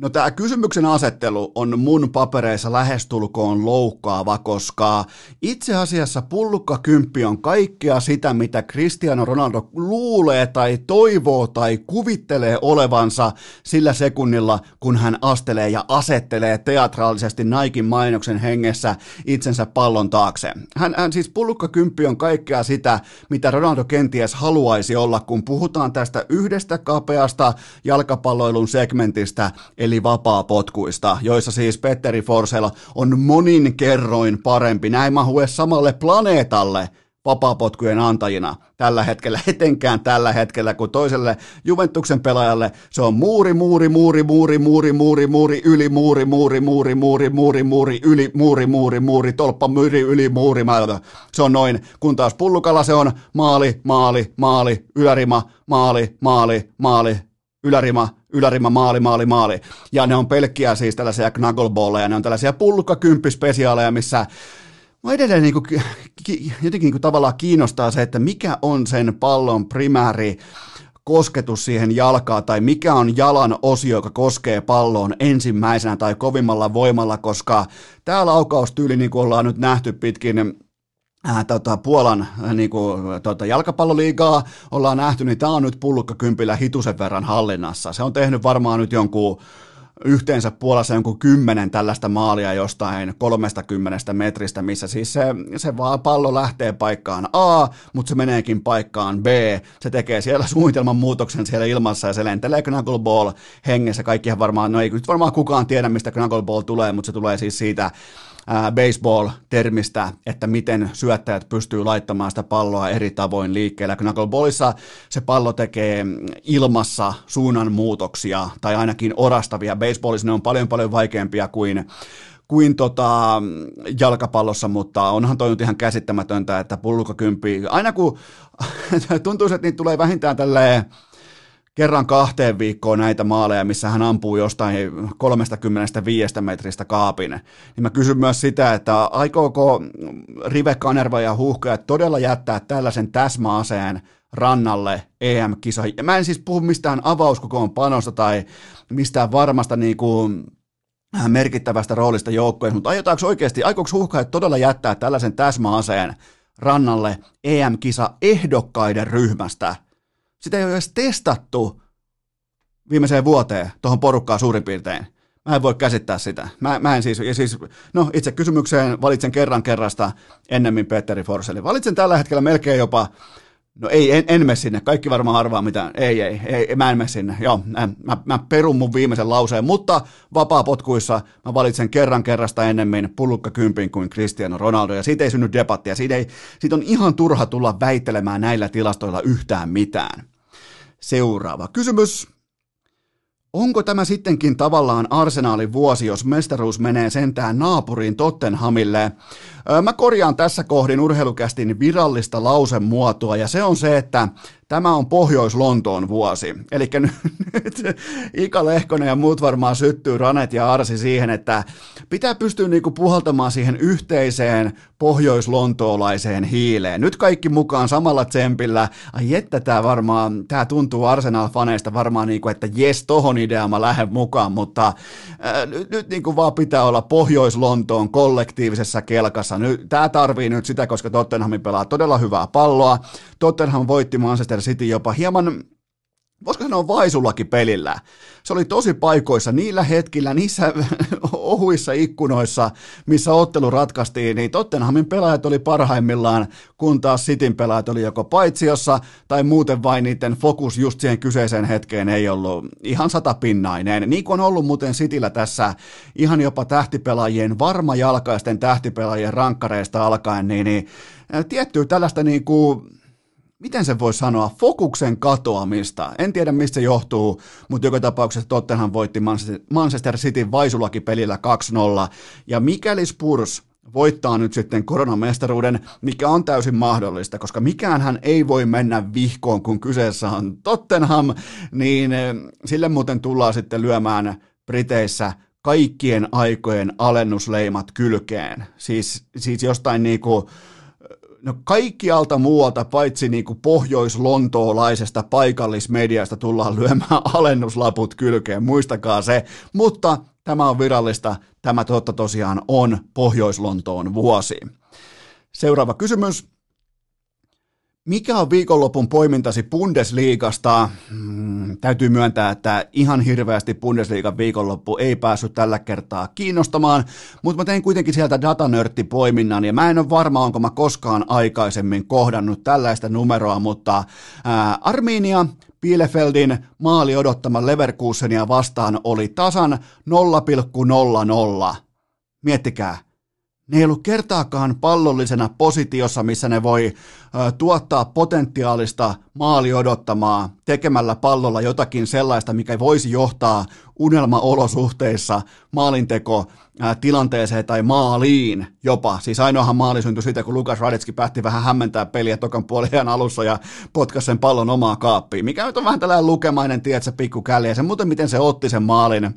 Siis se tapahtui niin, että sille syötettiin palloa omiin päin, se yrittää avata ykkösellä, ei mitään ihan normi arkea, se pallo tekee pikkutvistin, osuu tukijalkaa ja ottaa vielä tästä niin kuin laukovasta oikeasta jalasta, potkaisevasta jalasta, ottaa kerran elämässä pompun semmoisen takakierre backspinnin ja menee, siis mä voin väittää, että toi sama syöttö annetaan Lukelle vaikka se annetaan vaikka tuhat kertaa, että yritäpä tehdä siitä maali backspinnillä, että sun viimeinen kontakti palloon on, tapahtuu oikealla jalalla, niin ihan hirveän monta kertaa se sinne maaliin ei tule menemään, mutta tällä kertaa meni, ja oli hieno nähdä se, että välittömästi omat topparit tuli tarjoamaan niin kuin nyrkkiä, että hei, sä oot, meidän, sä oot meidän ukko, sä oot meidän ykkösukko, ei mitään, mennään tästä eteenpäin, ja Luken kilme oli, normaalistihan se on vähän naureskeleva, se on sellainen, niin se vaan, niin kuin, se vaan niala sen tilanteen, ja sitten taas pelin jälkeen pressissä pelkkää tyyliä, että okei, mä tiedän, että mä oon tänään YouTube-tähti, mä tiedän, että mä oon meemi,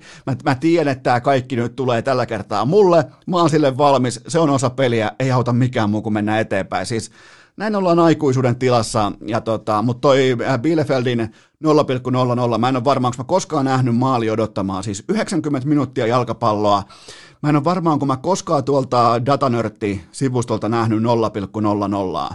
Siis sitä, että se vaatii ihan helvetisti futiksessa, että sä et tuota yhtään maali odottamaan. se, en, en tiedä, miten toi on edes mahdollista, mutta, tota, mutta se, on, se tuli kuitenkin nyt nähtyä eka kertaa ikinä. Ja vielä nopeasti Bayern Münchenistä. Mä puhuin teille olisiko ollut pari viikkoa sitten punaisten orastavasta onnekkuudesta. Ne runaa aika selkeästikin yli EVn, eli ansainta käyränsä, ja Bremeniä vastaan nyt sitten yksi yksi, koska ne sai sitä tuloksellisesti, mitä peli heille tarjosi. Siis tolta se, normaalisti nämä matsit on sitten ollut neljää yhtä, viittä yhtä, niin nyt kun se ei ollutkaan sitten se yläkäyrä tai se vihreä käyrä ei ollutkaan hallussa, niin, niin nyt nähtiin yksi yksi tasuri, kun molemmat joukkueet tuotti täsmälleen saman verran, vaikkapa juurikin maali odottamaa tai tilanteita tai pallon hallintaa. No okei, ei pallon hallinta, se on vähän, se on huono tilasto Bayernin tapauksessa, koska ne pitää aina palloa enemmän kuin vastustaja, mutta mutta joka tapauksessa muistakaa se, että niin jos pelaatte vaikka vedonlyöntiä, muistakaa se, että Bayern, etenkin Robert Lewandowski, ne on ollut aika, aika tulikuumia. Että ei ne nyt onneksi ihan oikeasti noin murskaavia ole Bundesliigassa. Vaikka ne tulee voittaa mestaruuden, niin ei se nyt silti kuitenkaan ihan mitään pelkkää jatkuvaa murskaus viikosta toiseen rytmitystä tule olemaan. Seuraava kysymys. Onko Barcelona ulkona La Ligan mestaruustaistelusta? Ehdottomasti on. Atletico Madridin yhdeksän pisteen takamatka jo nyt, ja tuolla on aika paljon cakewalkia edessä nyt sitten Atletikolle, Realille, muutamalle muulle. Totta kai sieltä tulee ne pikkuseurat alas, mutta huolestuttavinta Barsan tapauksessa on ehdottomasti se, että se ei ole ollut onnekas tai epäonnekas. Se, se toi tulos on täysin realistinen heille. Ne, ne löytyy sieltä kymmenen, koska ne on kymmenenneksi paras joukkue tällä hetkellä La Ligassa. Ne, ne, ne ei runaa alle EVn, ne ei ollut epäonnekas. Siellä, sieltä ei pysty löytämään siis datasta sieltä ei pysty löytämään sellaista, koska normaalistihan niin kuin vaikka valioliiga, Bundesliga, La Liga, niin sieltä on helppo poimia jopa niin kuin tämmöisen epämiika Arposenkin on helppo poimia, että aha, okei, toi joukkue on kokenut kuuman alkukauden, okei, tuolla on mennyt kaikki päin persettä koko alkukauden, mutta kun Barsalla ei ole tätä, ne on siis saanut täsmälleen sen, mitä ne on ansainnut, ja sieltä löytyy edeltä muun muassa Elche, Cadiz ja Granada, ihan kuin lukisi jotain, lukisi jotain niin kuin, mikä se, onko se joku Primera kakkonen divisiona vai mikä se on se tota, La Ligan niin junnu, junnu-versio tai joku Divari-versio siitä. Tämä on siis, no, tämä on muutoksen hintalappu ja Messille riitti pelkkä, pelkkä Bartomeaun voittaminen valtataistelussa. Se, se on nyt tällä hetkellä tosiasiallinen tila ja tämä kausi on laitettu pakettiin, tämä kausi on ohi ja seuraavaksi lähtee Lionel Messi. Seuraava kysymys. Kattos vaan NBAta. Onko Golden State Warriorsin dynastia ohi? On, mutta olihan toi lento itsessään oli poikkeuksellisen kaunis, viihdyttävä ja jopa uraa uurtava. Eli Clay Thompsonin katkennut Akilesjänne, joka siis harmittaa meitä kaikkia. Ensin menee polvi vuoden sivussa, sen jälkeen menee Akilesjänne, nyt sitten tästä eteenpäin vuoden sivussa. Ja todennäköisesti ikinä ei tule palaamaan siihen yksi NPAn parhaista perimeter-puolustajista ja yksi vaarallisimmista, tappavimmista kaukoheittäjistä, catch and shoot, ei varmaan pysty enää juoksemaan itseään screeneistä vapaaksi samalla prosentilla, joten tota, tämä oli nyt se viimeinen satama, tämä loukkaantuminen, ja tämä antaa myös muistilapun siitä, että miten nopeasti oikeasti nämä hyvät hetket urheilussa, etenkin amerikkalaisessa urheilussa, miten nopeasti ne menee ohitse. Tämä on, joku vaikka voi muistella romantisoida vaikka Osa teistä muistaa ne päivät, kun tuntui siltä, että on itsestään selvää, että Detroit Red Wings ei tule ikinä täältä niin kuin huipputasolta, täältä jatkuvasta Stanley Cup ilotulituksesta, Steve Eiserman ja kumppanit, ne ei tule ikinä tuolta alas. Ja kuluu ihan muutama hassu vuosi. Sen jälkeen vielä toinen pikadynastia, Rafalski, Zetterberg, Datsukki, ja nyt ollaan kellarissa, ollaan melkein AHLssä. ollaan melkein Ylö, Ylöjärven Uplakersissa. Saatana katsojat juoksee sieltä jumalauta koppikäytö. Siis Detroit löytää itsensä melkein sieltä. Ja täytyy muuten sanoa vielä siitä Ylöjärven tota, katsojasta, joka juosi sinne koppiin perässä, niin se ei ollut muuten, en, mä kävin nimittäin tälleen, mä oon iso Veikka Gustafssonin fani, niin tota, eli vuorikiipeilijän fani, niin, niin mä kävin vielä tämän ottelunauhan läpi vielä kertaalleen tässä välissä tuohon niin näiden segmenttien välissä, niin se ei muuten ollut ensimmäinen kerta, kun tämä kyseinen fani hyppää sieltä yläkatsomosta alatasenteelle, koska se ties kaikki otekorkeudet, se ties jalansijat, askelmat, kaikki, se oli ihan kuin siis, se oli, se, kun sen kääntää toisinpäin sen nauha, jos katsotte sen niin kuin, ta- taaksepäin kelauksena katsotte sen nauhan, niin se näyttää ihan vuorikiipeilyltä ylöspäin. On muuten ihan helvetin kova nauha. Täytyy niin kuin vielä erikseen syttyä siihen, mutta Öö, en tiedä, miten päästiin nyt tähän Ylöjärvi Up Lakersiin ja siellä tota,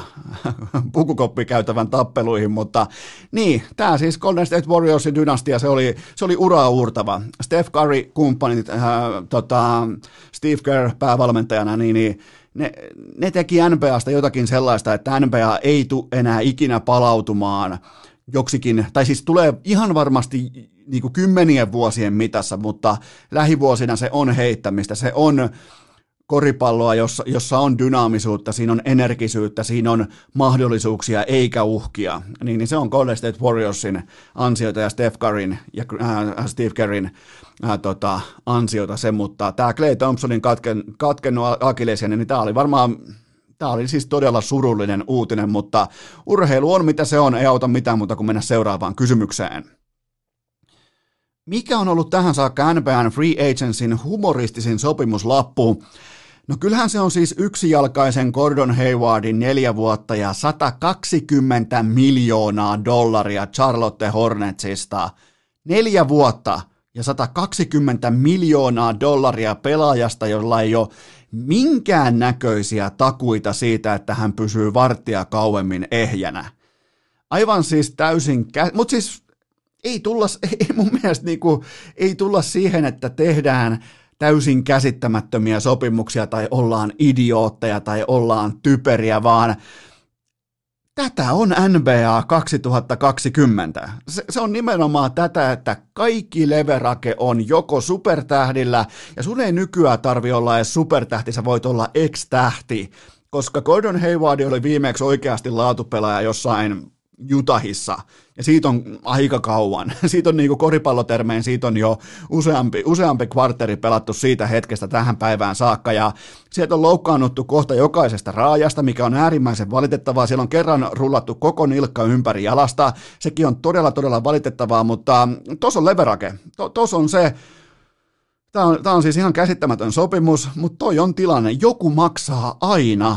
NBAs on niin paljon rahaa, niin vähän pelaajia, että joku maksaa eilispäivästä aina. Ja tällä kertaa typerin ihminen löytyi tai typerin seurapomo löytyy, tai heikoin seurapomo löytyy Charlotte Hornetsista. Ja jokainen voi mennä nyt katsomaan, että kuka tämä seurapomo on. Mä en, mä en sitä itse paljasta, mutta se on hitusen verran urallaan ollut parempi koripallon pelaajana kuin seurajohtajana. Tämä on siis, tämä sopimus on jotakin, mihin kykenee vain tämä joka ei ole saanut siis tämä kyseinen seurajohtaja, joka on viimeiseen 15 vuoteen tainnut kolmesti päässä joukkueellaan playereihin, siis toi on ihan absoluuttinen fiasko, tämä sopimus tulee olemaan surullinen. Kun taas sitten sympaattisin sopimus mun papereissa on ehdottomasti Fred Van Fleet, 85 miljoonaa dollaria, siis nyt kun oikein pohtii, niin kuin, antakaa näiden numeroiden laskeutua, koska nythän ei siis puhuta lähellekään eturivin pelaajista, 120 miljoonaa, 85 miljoonaa, Lauri Markkasen Rookie-klassin Diaron Fox teki 163, mulla ei ole sitä numeroa nyt tallessa, mutta taisi olla 163 miljoonaa Supermaxin, tai taisi olla pelkkä Max-diili, joka voi laajentua tiettyjen klausaalien saapuessa, voi laajentua Supermaxiin vielä, mutta siis näin niin kuin teidänkin päälaji on vaikkapa nyt sitten jääkiekko, NHL-jääkiekko, niin nämä numerot on siis, nämä on melkein jonkun niin kuin Arizona Coyotesen koko salarikäppi, siis koko niin kuin, koko se vitun organisaation arvo on yhtä kuin nämä diilit. Joten tota, mut Fred Van, Van Fleetistä täytyy sanoa, että siitä tuli hyvä mieli tästä, että se, se sai ison sopimuksensa ja se kuitenkin oli yksi merkittävimmistä palasista, joka tuli tuohon niin kuin, toisen mestaruuden Torontoon. Totta kai siitä otti kaiken, niin kuin kuuluukin kaikki kunnia Kawhi Leonardille ja kumppaneille, huippuvalmennus näin poispäin, mutta kyllä siis Fred Van Fleetin tekeminen siellä on ollut todella, todella laadukasta sekä kentällä että sen ulkopuolella, joten ja lähti muuten se suuri lento parketilla lähti käyntiin lapsen syntymästä. Siihen voi piirtää aikajana. Lapsi syntyy, ensin on tällaista niin kuin puolivillaista koripalloa, syntyy lapsi, sen jälkeen hyvä, ettei All-Star-pelaaja. Joten tämä oli myös isoin summa, tämä 85 miljoonaa dollaria, mitä on ikinä maksettu varaamattomalle pelaajalle NBAssa. Ja tilanne on tällä hetkellä se muutenkin isossa liigassa, että vain kolmella joukkueella, miettikää, vain kolmella joukkueella on siinä varsinaisessa salarikäpissä enää tilaa. Kolmella ei kellään muulla, ja kaikki muut organisaatiot menee joko kikkailun tai veivaamisen tai luksusveron pariin. se on, mutta siellä on rahaa, siis NBA on fiksu business. Se on siis, se on omistajille, se on, se, se, siellä uskalletaan käyttää rahaa jopa korona-aikanakin, koska se tietää, että ne TV-sopimukset on niin tähtitieteellisiä, että sä et vaan voi jäädä tappiolle. Ja kunnia maininta vielä erikseen totta kai LeBron James tekemässä Clutch Sportsin kautta sopimuksia muille pelaajille.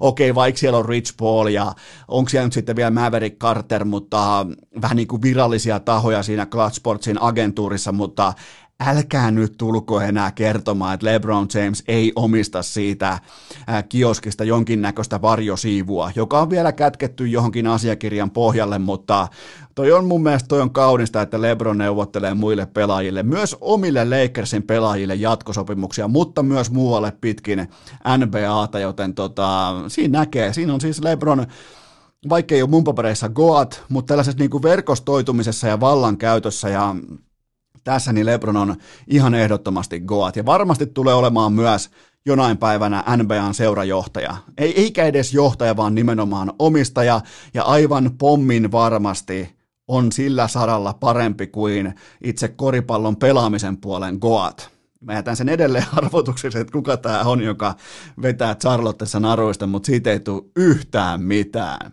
Seuraava kysymys. Mitä ajattelet tuosta, että lumilautatähti Roope Tonteri sijoitti kaikki uransa palkat ja palkkiot metsään? No mä kysyn teiltä, että voiko olla stabiilimpaa sijoitusta? No vastaus on, että ei voi olla, ei etenkään kun sä oot itse siellä metsässä metsäyrittäjänä. Ää, tästä oli HSS iso artikkeli, tämä kysymys on varmasti tullut sieltä, koska eihän toi ole mitenkään niinku seksikäs tapa sijoittaa metsään, mutta Toi on viisaan rahan operointi on saanut todella löysää dollaria irti olemalla lumilauta-tähti, ei siis mistään saatanan kilpailusta tai mistään tämmöisistä, vaan lumilautailijat on oppinut ottamaan valueen irti sponsorimarkkinasta, somemarkkinasta, liikkuvan kuvan markkinasta, kaikesta tästä. Ne on siinä ollut todella, todella fiksuja, Roope Tonteri, Eero Ettala kumppanit. Ne on siis, niillä on paljon, paljon, paljon rahaa. Olisikin muuten kiva tietää, että paljon niillä on oikeasti rahaa, jolla Eero Ettalallakin, mikä on tullut pelkästään siis niin kuin kaupallistamalla itsensä lumilauta tähtenä. Viimeksi kilpailuhengessä lumilautailu varmaan 15 vuotta sitten, ja kukaan ei räpäytä silmääkään, kun survoo rahaa pöytään. Ja, ja ne on fiksuja, ne on siis todella älykkäitä ihmisiä, myös Roope Tonteri, vaikkei se varmaan koskaan ollut meille niin kuin sinikaulusfaneille se suosikkiurheilija. Ja täytyy vielä heittää hatunnosto siitä, että Roope Tonteri käytti Mikko Rantasen ex-metsävaatetustaan päällä tässä Hesarin kattavassa isossa artikkelissa. Ja miksi mä käytän Ranesta ex-metsävaatetus? No syy on tietenkin se, että Rane sai 55,5 miljoonaa, niin ei ole paljon Rane enää metässä näkynyt. Seuraava ja samalla myös viimeinen kysymys. Niin joo, tää oli hyvä. Meidän joukkuekaveri tuli viikonloppuna vieraspelin bussiin urheilulehti Pinon kanssa, oli siis kaikkia äh, USA-aiheisia urheilulehtiä, ja meiltä, me sitten kysyttiin siltä, että mikäs homma tämä nyt on, niin se sanoi, että aikoo kerätä kaikki pelimatkat tietoa, perustaa podcastin ja lyödä Eno Eskon farmiin. Mitä ajatuksia tämä herättää? No mä arvostan siis itse podcastajana tällaista ryhtiä, että laitetaan niitä toistoja sisään, on niitä unelmia ja haaveita, mutta täytyy kuitenkin muistaa se, että mitä tulee tuohon ehkä nimenomaan amerikkalaiseen urheiluun tai ylipäätään urheilun fanaattiseen tällaiseen niin kuin, penkkiurheiluseurantaan, niin mulla on sellainen 22 vuoden etumatka sitten suhun, jos aloitit sen nyt, joten se, se, se on vaikeaa. Se, se on tota, kato, kun mulla ei ole täällä mitään muistiinpanoja. Mulla ei ole mitään muuta kuin mun pääkoppa. Mä, mä, mä, mä, mä, mä pärjään näillä, joten tota, Tuo on kyllä kova. Sieltä tulee haastajia. Eli pelimatka busseissa yritetään nyt lyödä sitten Eno Eskoa farmiin, mutta se, se, se, on ihan oikein. Näin pitää tehdäkin ja toivottavasti, toivottavasti tota, Tulee myös podcast-markkinaan sellaisia podcasteja, joissa käsitellään useampaa kuin yhtä lajia. Sen mä, niin kuin, sen mä takaan teille, että tämä ei ole mitään ylimielisyyttä, tämä ei ole mitään niin kuin oman hännän nostamista, koska siihen ei ole mitään tarvetta, mutta näissä usean lajin podcasteissa niin, niin tota, ei ole sitten mitään muuta kuin hopeita jaossa. Sen mä pystyn takaamaan, lupaamaan ja alleviivaamaan. Jos nämä lajit on nimenomaan nämä, mitä urheilukästä käsittelee, jos lajit on vaikkapa, heitetään vaikka tennis, golf, ja murtomaa hiihto, niin silloin, silloin mä en pärjää. Silloin mä ilmoitan ihan suoraan, että mä en lähes lähtöviivalle, mutta niin kauan kuin puhutaan näistä päälajeista, joilla on yhtään mitään merkitystä Suomessa, niin mä pystyn kyllä ihan avoimesti ilmoittamaan etukäteen, että on pelkkää hopeeta jaossa. Mutta nyt pieni tauko ja sen jälkeen sitten kurinpitodelegaation puheenjohtaja Sampo Liusjärvi. Urheilukääst! Yhtä uskottava kuin Arturin nyrkkeiluottelu isänsä vastaan! Tähän välikköön nyt sitten kaikki rakkahat kummikuuntelijat, kaikki te suuret kahvin ystävät erittäin tarkana, koska mä sain veivattua teille joulualennuksen, joulubonuksen Wilson Coffeen verkkosivuille, joten voit vaikka heti mennä osoitteeseen wilsoncoffee.fi, sieltä verkkokauppa. Ja ei muuta kuin tilaat sekajunan saat kaupan päälle termosmukin siten, että klikkaat ne molemmat sinne ostoskoriin, klik, klik, mä tein tästä vielä mun IG-storin selkeän kuvailman, että miten tämä menee. Okei, sä menet nyt sinne, no, avaa vaikka just nyt sun kännykkä, tuu messiin, me osoitteeseen wilsoncoffee.fi ja nyt sä klikkaat verkkokauppa, niin meet sieltä suoraan painamaan mukaan sekä kahvijunan että termosmukin. Okei, se hintalappu on nyt vähän suurempi. Mitä sen jälkeen? Tilaat ne, laitat sinne sun osoitteet, laitat kaiken tämän tiedon, että mihin se tulee perille, niin maksuvaiheessa käytät koodia joulubonus. Yhteen kirjoitettuna joulubonus. Otetaan vielä kerran joulubonus. Niin tuo joulubonus-sana on nyt se jättimäinen jackpotti, joka tekee tästä termosmukista, joka on aivan poskettoman laadukas, kaunis, jopa seksikäs, niin se tekee siitä ilmaisen. Eli mä annan nyt sulle, rakas kummikuntelija, mä annan sulle 20 setelin käteen. Ja kysymys on siitä, että mitä sä teet sillä. Toi termosmuki on 20 arvoinen. Se on nyt sulle ilmanen, vain sulle. Mä, mä, mä, tää on vielä sellainen hyvä diili, että ketkään muut ei edes tiedä tästä kurheilukästin kummikunta, koska te olette Wilson Coffeelle aivan järkyttävän arvokkaita pelureita. Joten osoitteeseen wilsoncoffee.fi ja tilaat sen sekajuna. Voit vaikka tilata sen kaverille joululahjaksi ja siihen mukaan, sä laitat sinne mukaan vielä sitten tämän termosmukin ja sitten kun tulee maksun aika, käytät koodia joulubonus, niin se termosmukin hinta lähtee välittömästi pois siitä loppulaskusta. Miettikää miten helppoa, miettikää miten yksinkertaista. Saat ilmaisen termosmuki, joka on mulla käytössä. Se on nytkin mulla tässä vieressä. Mä laitoin sinne aamukahvit, ne pysyy pysyy todella mintissä tuollaisen parikin tuntia tässä vieressä. Voi aina ottaa kulauksen silloin tällöin tuosta hyvästä laadukkaasta. Mulla on tänään Wilsonin nelosta mun tota, Wilsonin termosmukissa, joten miettikää, joulubonus. Se on, laita ylös, ota vaikka nyt kynä ja paperia tai kännykän muistivihko muistiinpanot, laita sen sanan joulubonus ylös, niin se on siinä. Sun ei tarvitse tehdä mitään muuta tästä viikosta. Joulubonus, niin se sun kahvijunan kylkeen se termosmuki, se on ilmanen. Miettikää, mä neuvottelin teille tällaisen diilin, mä oon nyt sun agentti, sun pitää hoitaa homma maali, joten oikea osoite on wilsoncoffee.fi.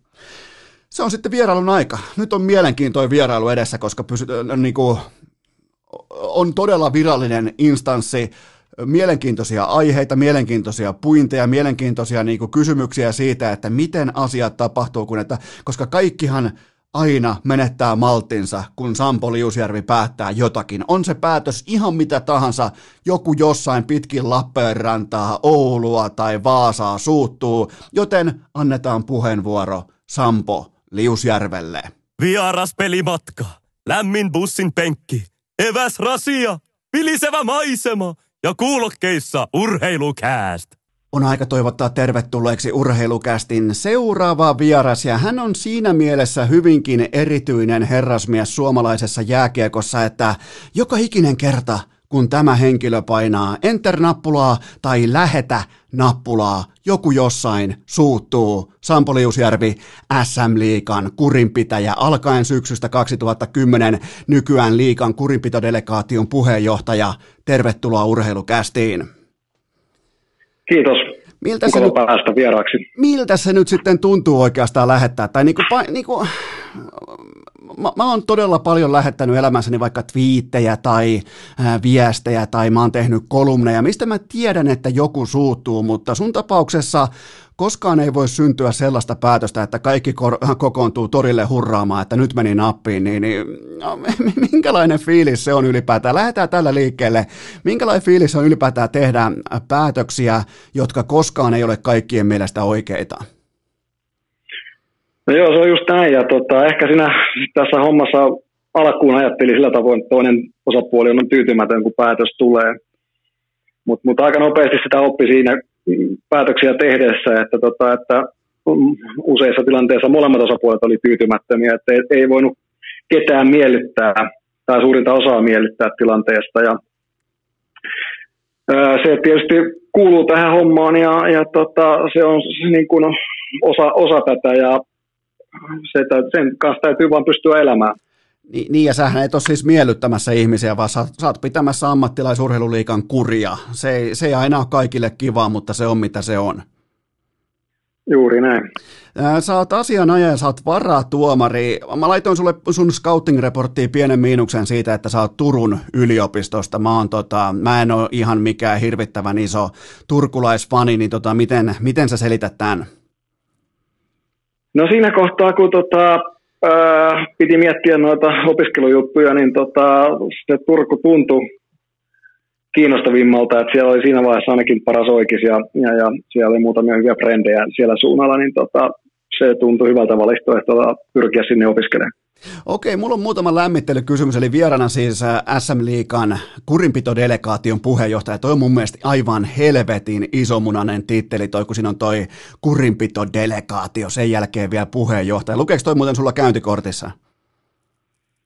Ei ole kyllä semmoista korttia, missä sitä on saanut kirjoittaa. No mä voin pistää painoon muutaman kortin sulle, nimittäin toi on, niinku, toi on jotenkin sellainen, kun se länttää jossain, no nykyään ei ole baarit auki, mutta jos olisi baarit auki ja jos kävisit, niin tiedätkö, kun sen länttää siihen tiskiin, niin on toi aika, on toi niinku aika iso vipuvarsi.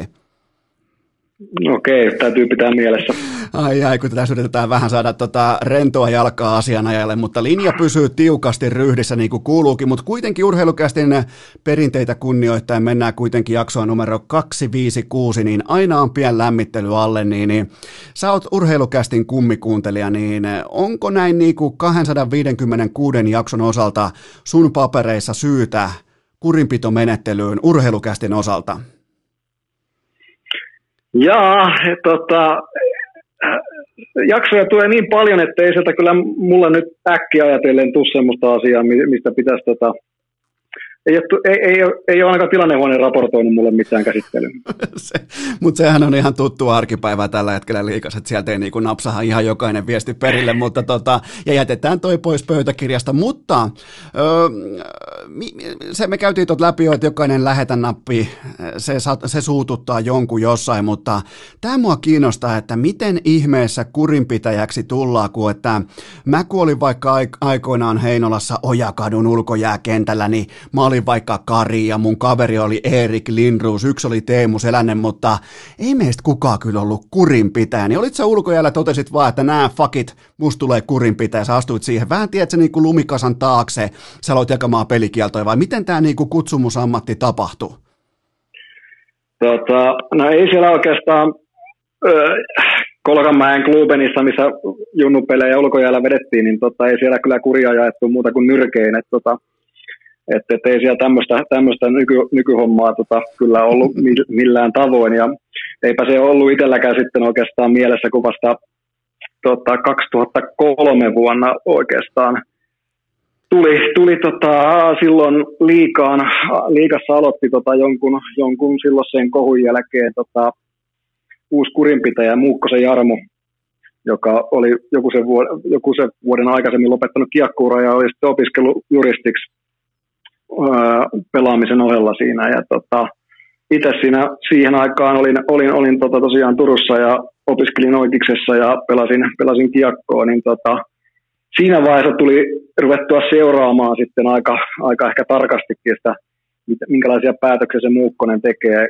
kurinpitäjänä ja ne ruvettiin siinä kohtaa sitten tuli, tuli kirjalliset päätökset, mitä julkaistiin liikan sivuilla ja tota, niitä tuli luettua siinä ja välillä oltua samaa mieltä ja välillä eri mieltä ja välillä sitä mieltä, että kyllä mä tuossa hommassa tekisin tuon homman paremmin. Ja tota, Muukkonen oli sitä tota, seitsemän vuotta kurinpitäjänä ja, ja, ja se oli sitten kesä 2010, kun jommassa kummassa iltapäivälehdessä huomasi, että oli juttu, että Muukkonen lopettaa ja siinä oli sitten silloisen liikan toimarin J.P. Vuorisen kommentteja siitä, että liika hakee uutta kurinpitäjää ja, ja jotenkin lyhyt uutinen se oli, mutta jollain tavalla oli mainittu, että kiekkotausta ja juristin kombinaatio tota, oli siinä, siinä mainittu. Ja tota, siinä kohtaa oikeastaan tuli mieleen se, että kannattaisikohan tuohon hommaa hakea tai pyrkiä. Ja tota, siinä, siinä sitten muutamia yhteydenottoja tein, tein tota, tutuille kiekkovaikuttajille ja sieltä tuli ihan vihreätä valoa, että kannattaa ottaa tai miettiä sitä ja tota, siinä sen jälkeen sitten otin liikaan yhteyttä ja nähtiin, treffattiin, treffasin siinä sitten J.P. Vuorisen Arto Järvelä ja tota, käytiin keskustelua ja se oli oikeastaan sen jälkeen selvää, että mä aloitan sitten syksyllä 2010 tässä hommassa aika hyvin myös tyhjensit mun kysymyspankin. Niin kuin hyvä, hyvä asianajaja tekee, että se ei, niin kuin, se ei heitä niin kuin, salli mitään lillukan varsia sinne väliin, niin aika hyvin kyllä otit mun seuraavat kysymykset pois, mutta mun on pakko muuten palata tuohon Muukkos-keissiin siihen, kun hän tuli, niin mulla on sellainen takaraivo, takara, takaraivomuisto, olemassa siitä hetkestä, että se oli tämä IFK ja Jokereiden ihan järkyttävä niin kuin viikkoja etukäteen sovittu jonkinnäköinen ää, jenkkivahvistusten, kanukkivahvistusten tällä keskiympyrässä pyörivä, pyörivä UFC-tappelutyyppinen showpaini, niin, niin olisiko ollut sen jälkeen tuli sitten Muukkosen aika alkoi kurinpitäjänä ja siitä sitten siirryttiin 2010 suhun, niin, niin on, onko sinulla mitään muisti, muistikuvaa tuosta, että mistä se oikeastaan lähti se nimenomaan se Muukkosen aika, koska mä muistan, se oli, se oli jättimäinen kohu silloin ja se meni, se, sehän vietti jopa niin kuin eduskuntaa ja kaikkea, niin kuin, että nyt on tappelut saatava ja bla bla bla pois jääkiekosta, niin, niin siellä oli niin kuin kaiken näköistä tätä, niin, niin muistatko tuosta ajasta mitään? Tota, en, ei, ei, kyllä noin tarkkaa ole, että mä muistan vaan siitä, että, tota, että siinä oli silloin, siinä oli mun mielestä olisiko joku muu peri jossain vaiheessa kurinpitäjänä ja sitten taas olla tota, Jortikkakin ja siellä oli jotain eroamisia ja jotain tämmöistä epäselvyyttä, jotain iso, iso hässäkkää silloin oli ennen sitä Muukkosen aikaa, mutta tarkkaan en muista kyllä mitä silloin oikein on tapahtunut. Sä olit 31-vuotias, kun sä hyppäsit SM Liikan äh, kurinpitäjäksi, niin, niin mä muistan, mä olin silloin kanssa ihan primissani urheilulehdessä, ja se ei aina ollut ihan täysin mairittelevaa se, mitä mun kynästä irtosi sitten mustetta paperiin, mutta, mutta tota, kuinka kova paikka se oli hypätä oikeasti? Tämä on kuitenkin aika saatanan isoa bisnestä, tämä on tunnebisnestä Suomessa, niin, niin kuinka kova paikka se oli hypätä 31-vuotiaana tuommoiseen pestiin, missä edelleen mainitsen sen, ei voi tulla oikeita oikeita päätöksiä, siis kansan mielestä, fanien mielestä? No joo, siitä on aika kauan aikaa kuitenkin, vuodet on nopeasti, mutta tota, mm, ehkä sitä ei välttämättä ihan, ihan niin kuin tajunnutkaan tai sisäistänyt sitä, että kuinka isosta asiasta siinä nyt on toisella kyse. Tähän on, täytyy heti sanoa tietysti se, että, että tietysti jääkiekkoon tässä on, on, on niin SM Liiga, liiga pääasiassa että tämä on pieni sivujuonne, mikä sitten siihen liittyy, mutta tota, mm, ö, siinä oli tosiaan, ei sitä, ei sitä silloin täysin sisäistänyt, että kuitenkaan kuinka isosta asiasta on kyse. Kuinka, tähän vielä liittyen tähän, kun sä olit vasta 31-vuotias ja voisin kuvitella, että varsinkin SM Liikan koukkupolvet niin, niin kohdisti, sua, kohdisti sua kohtaan tietynlaista pojittelua tätä kaikkea ja tuliko painetta vaikka agenteilta tai seurapomoilta tai näin, että hei tämä päätös pitää mennä näin tai tuliko siellä tällaisia niin kuin ihan selkeitä painostuksia, että hei nyt Sampo, nyt tämän ja tämän pelaajan pelikieltojen pitää olla lyhyitä, koska meillä on isot rahat pelissä? No ei tämän tyyppistä ole kyllä ollut, ei, ei silloin alussa eikä, eikä kyllä sen jälkeenkään missään vaiheessa. Et, tota, et, et, se on ollut tosi, jos nyt noista, noista vähän puhutaan, niin tota, agentit tosi vähän ottaa yhteyttä, siis niin kuin, en, en, en edes muista, koska viimeksi, viimeksi ja tota, ylipäätään niin ne agentit, mitkä on ottanut yhteyttä, niin on, on ihan yksi, kaksi kappaletta. Ja ehkä ne on vähän tuttuja sitten jostain, jostain, jostain urheiluoikeuden piireissä tai tällä tavoin juristipiireistä sitten Okei, aika, aika yllättävää. Mä olisin voinut kuvitella, että agenteille tulee isompaa, isompaa painetta nimenomaan kulisseissa, kabineteissa kohti kurinpitoa, että sehän on niiden duuni pitää oman asiakkaansa etuja kaikissa tilanteissa, niin voisi kuvitella, että sieltä tulisi ihan selkeää painetta, mutta mä en sitten taas tiedä, että sekin pendulumi tai sekin niinku paineistus voisi kääntyä heitä itseään vastaan sitten jossain vaiheessa. Joo, se on, se on tota, no tietysti se on hyvä, että sitä nyt ei ole tarvinnut semmoista, semmoista tota, niin kuin yhteenottoja sitten ot, kokee, että, että tota, millä tietysti ei, ei päätöksentekoon vaikutusta saa eikä pidä ollakaan. Ja, mutta eipä, eipä sitä oikeastaan niin tuolta toimitusjohtajapuoltakaan ollut, ollut kyllä, tai urheilutoimenjohtajapuolta niin kuin, kovin vähän on semmoista yhteenottoa ollut, että sehän on tietysti meillä säännössä kiellettykin, mutta tota, ei, sitä, ei sitä ei ole millään tavoin ongelmaksi ollut.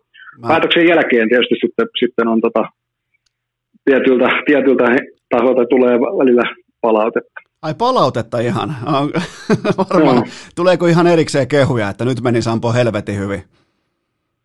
No on siellä ollut, tietysti toimitusjohtajat on tässä, tässä tota,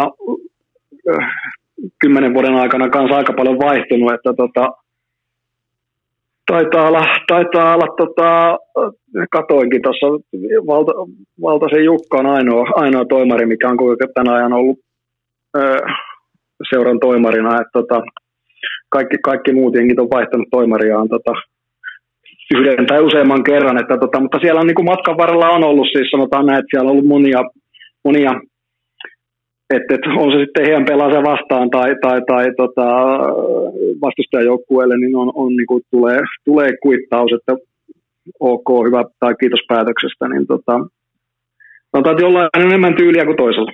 Okei, mä en halua mainita ketään nimeltä, mutta kyllä mä voisin kuvitella, että joku ää, toimitusjohtajan legenda Juha Junno soittaa ja huutaa eläköön, eläköön, eläköön, että nyt meni päätös oikein. Tai, mutta tota, ei me voida nostaa mitään nimiä kuitenkaan esiin, koska meidän pitää myös suojella ää, pelaajien sekä toimijoiden juridista puolta. Huomaatko, että alkaa olla vähän niin kuin asianajajan vika täällä? No, mä oon kattonut ton, tota How to Get Away with Murder koko sen sarjan nyt tähän kor- koronasyksyyn, niin mä oon ihan, ihan valmis niinku puolustuksen asianajaja. Joo, se on hyvä sarja kyllä. No niin, sieltä tuli siunaus. Otetaan muutama poiminta sun pelaajauralta ja käydään sen jälkeen muutama tällainen niin kuin kuvainnollinen keissi läpi siitä, että miten kurinpito toimenpideketju menee, mutta Mä kävin vähän skauttailemassa sua niin kuin pelaajapuolelta ja sä olit kolmosdivarissa etenkin aivan täysin pitelemätön. Kuunnelkaa, Sampo Liusjärvi, 3,45 paunaa per peli, niin, niin onko se lätkä sitten oikeasti noin helppoa? No joo, se oli se ensimmäinen vuosi Turussa sitten opiskelutun aikana, kun pelasin siellä ja tota, öö, no, Täytyy sanoa, että ei se kolmosdivarin kiekko nyt oikeastaan oikein, oikein kiekkoa ole, varsinkin siinä kohtaa, kun oli kolme, melkein kolme vuotta sitten Aassa pelannut nuorten liikaa, niin tota, siinä sitten hyppy sitten kolmosdivariin, niin tota, oli, olihan se aika, aika muista. enemmän, sitä, en, enemmän siellä piti niinku katsoa sitä, että öö, niinku suojelee itteensä, että, että tota, ei tule kenenkään yliajamaksi. Ootko koskaan itse pelaajana saanut ulosajoa tai jopa pelikieltoa?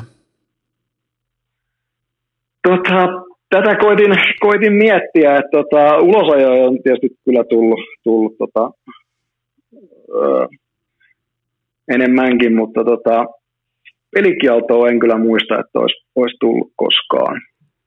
Sä, sä sanoit tuossa aiemmin, että teillä aikoinaan ulkojäällä paikallisessa Klubenissa jaettiin oikeutta nyrkein, niin otitko koskaan myllyä? Ää, en mä siellä ulkojäällä varmaan ottanut. Että tota, ne, oli, ne oli vähän niitä, niitä isompia jätkiä, ketkä sitten siellä piti, piti niistä meidän nuorempien nimiä. Mä kävin äh, myös kouttaamassa sun äh, Twitter-tilin, niin sä oot kova, mm. kova ukko katsomaan NFLää, niin tota, onko muita tällaisia penkkiurheiluharrastuksia kuin NFL? Joo, se on itse asiassa tässä nyt kolmisen vuotta tullut kyllä tota, jotenkin se koukuttanut tosi pahasti toi NFL, mutta tota, Kiekko, kiekko NFL oikeastaan on tällä hetkellä, mitä telkkarissa urheilusta seuraa. No niillä pääsee jo yllättävän pitkälle. Se muuten NFL on mielenkiintoista, että kovat kurinpito toimet hoitaa itse äh, koko äh, liikan kattojärjestön komissaari, eli Roger Goodell. Siellä, on, siellä, siellä niin kuin kaivetaan isoa hevosta esiin sitten tosipaikassa. Se on vähän, vähän eri systeemi kuin liikassa, mutta tota, äh, olisiko, mietipä nyt kun liikassakin olisi niin kuin puheenjohtaja tai toimitusjohtaja tekisi nämä päätökset, niin on aika erilaista. Olisi joo, ja tietysti kyllä voi sanoa, että, että sieltä on haluttu kyllä se kurinpito pois sieltä liikan toimistolta, ja vähän niin kuin henkilöille, ketkä ei ole niin siinä, siinä siis päivittäisessä tekemisessä ja yhteydessä sitten näihin, näihin, näihin jengeihin. Niin joo, siinä on sekin, että pitää olla tavallaan vähän etäinen sitä, sitä tahoa kohtaan, jota sitten arvioi, joka nyt suomalaisessa byrokratiassa ei ole ihan arkipäivää, mutta se on ihan hyvä, että liika pystyy kuitenkin siihen. Joo, samaa mieltä asiasta olen. Okei, sitten hieman kokeillaan myös asialinjakeskustelua, mikä on varsin harvinaista urheilukästissä, mutta tota, kerro tämä sillä tavalla, kuin sä puhuisit vähän ikään kuin lapselle, että miten se kurinpidollinen toimenpideketju nyt ihan sitten toimii käytännön tasolla SM-liigassa ja aloitetaan siitä sekunnista, siitä valitettavasta hetkestä, kun jäällä tapahtuu päähän kohdistunut taklaus, niin mitä kaikkea tapahtuu siihen pisteeseen saakka, että pelaaja joko on tai ei ole pelikielossa, niin ota aikas, käy se läpi, mua kiinnostaa, mun kuuntelijoita kiinnostaa, että miten se prosessi etenee, mitkä on ne eri rappuset ja, ja mitä kautta siinä niin kuin edetään kaiken kaikkiaan? No joo, se tietysti lähtee siitä, että jäällä tapahtuu jotain ja, ja tota, siitä tuomarit, tuomarit lähtökohtaisesti viheltää tai lä, viheltää jäällä rangaistukset matsiin ja tota, sitten on, on, on tuolla Pasilassa sijaitsee liikan tilannehuone, minkä tehtävänä on katsoa, katsoa tota, kaikki nämä jäällä vihelletyt isot rangaistukset, päähän kohdistuneet taklaukset ää, ja sitten ylipäätään niin kuin tarkkailla sitä peliä, että onko siellä jotain, mitä, mitä tota, kenties ei tuomarit ole nähneet. Ja tota, nämä tilanteet, mitä se Pasilan tilannehuone katsoo, niin tota, jos siellä on sitten tapahtuma, mikä edellyttää tilannehuoneen mielestä kurinpitokäsittelyä, niin, niin se laittaa, tekee päätöksen siitä, että tämä tilanne tulee käsittelyyn ja siitä tulee sitten seuroille viestiä ja mulle viestiä ja videot sitten, sitten palvelimelle.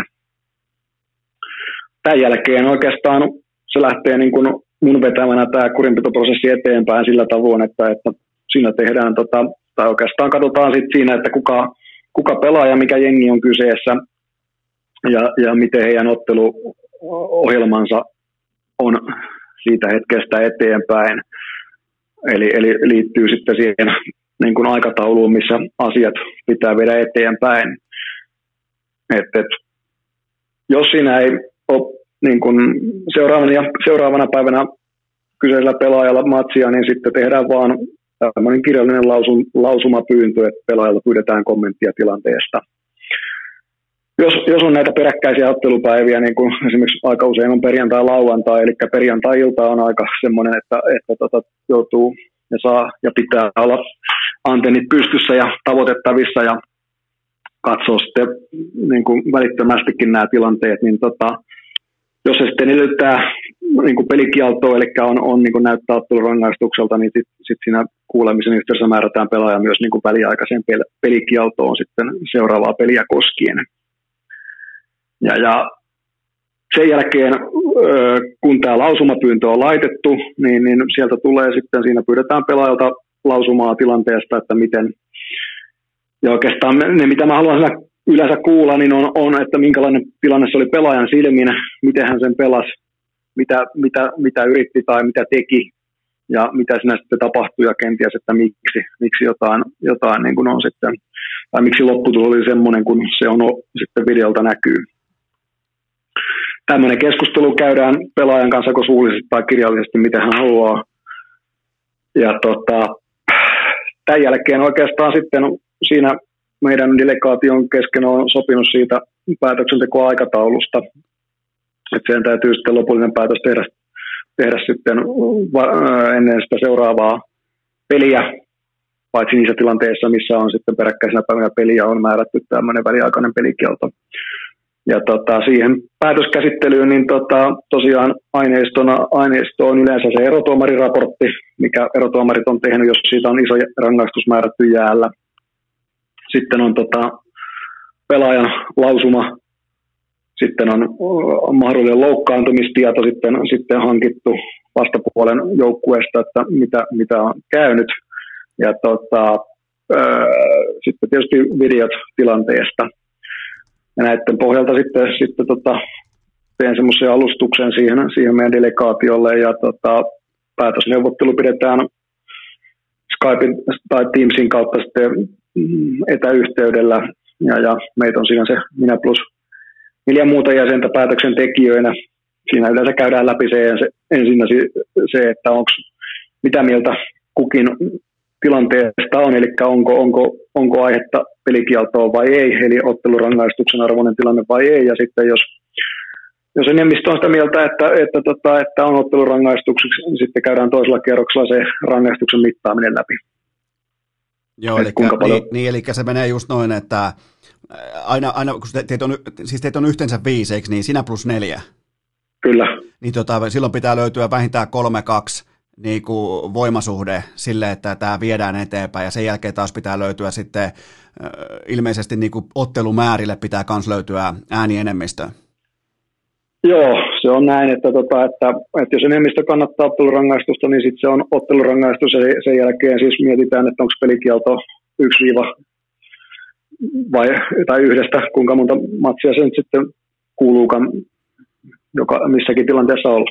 Sä sanoit tuosta, että siinä on mukana myös sen vastapuolen joukkueen toimittama loukkaantumisraportti, niin kuinka paljon sille annetaan painoarvoa, koska tämä on se usein faneilla se, mitä huudetaan, että, että kun, no vaikkapa nyt Anton Lundell lyö niskaan mailalla, se mennyt edes eteenpäin, se tulee sulle saakka se tilanne, niin tota, kun ei tullut loukkaantumista, niin kuinka paljon sille annetaan painoarvoa, että mitä se vastapuolen joukkue sanoo sen pelaajan kunnosta, koska nehän voi, miten se nyt kauniisti sanoisi, nehän voi kirjoittaa siihen lappuun ihan mitä tahansa. Silloin oikeastaan merkitystä siinä rangaistuksen mittaamisessa, että, että, tota, että onko, se, onko se sitten niin kuin ehkä yksi hyvä kaksi peliä sanotaan noin pyöreästi sitten siinä, siinä, että jos siitä on aiheutunut loukkaantuminen. tietysti vähän tekoon, tekoon ja tahallisuuteen niin kuin suhteutettuna myös, myös sitä, että, että, tota, että jos, jos joku, joku teko on täysin tahallinen, niin, niin se saattaa sitten jopa tuplatakin sen rangaistuksen, jos siitä tulee, tulee tota, sitten loukkaantumisseuraus. On, onko tota, Mut, nämä pelaajien, kun pelaajat kommentoi omaa tekoa, niin tämä mua kiinnostaa kanssa, niin onko ne sun mielestä, onko ne sen tilanteen kanssa rehellisiä pääosin? Onko ne, onko ne kartalla, että mitä siellä siinä tilanteessa tapahtuu, koska on mielenkiintoista kuulla sun kommentti siitä, että m- miten ne selittää tekonsa. Onko se, onko se rehellistä, onko se ryhdikästä, onko se, onko se niinku ihan, että katsotaan niinku, tiedätkö, tilannetta silmiin ja ollaan samalla kartalla?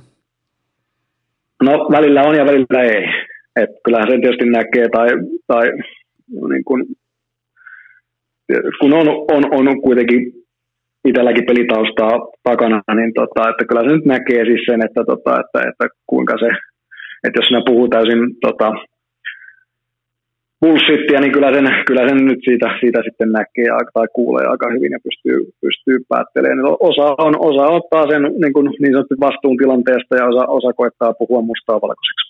Miten sitten niissä tilanteissa, jossa syntyy äänienemmistö nimenomaan, kun teitä on viisi henkeä, jotka äänestää, niin se syntyy kolme kaksi, sä oot joskus itse vaikka vähemmistössä, niin onko se sitten vaan aina joukkuepäätös, koska täytyy kuitenkin muistaa se, että sun nimiä sä otat siitä kyllä sitten kaiken nega vastaan. Sehän on, sehän on siis sisälleivottu fakta tässä koko hommassa, niin, niin mitä sä siitä ajattelet?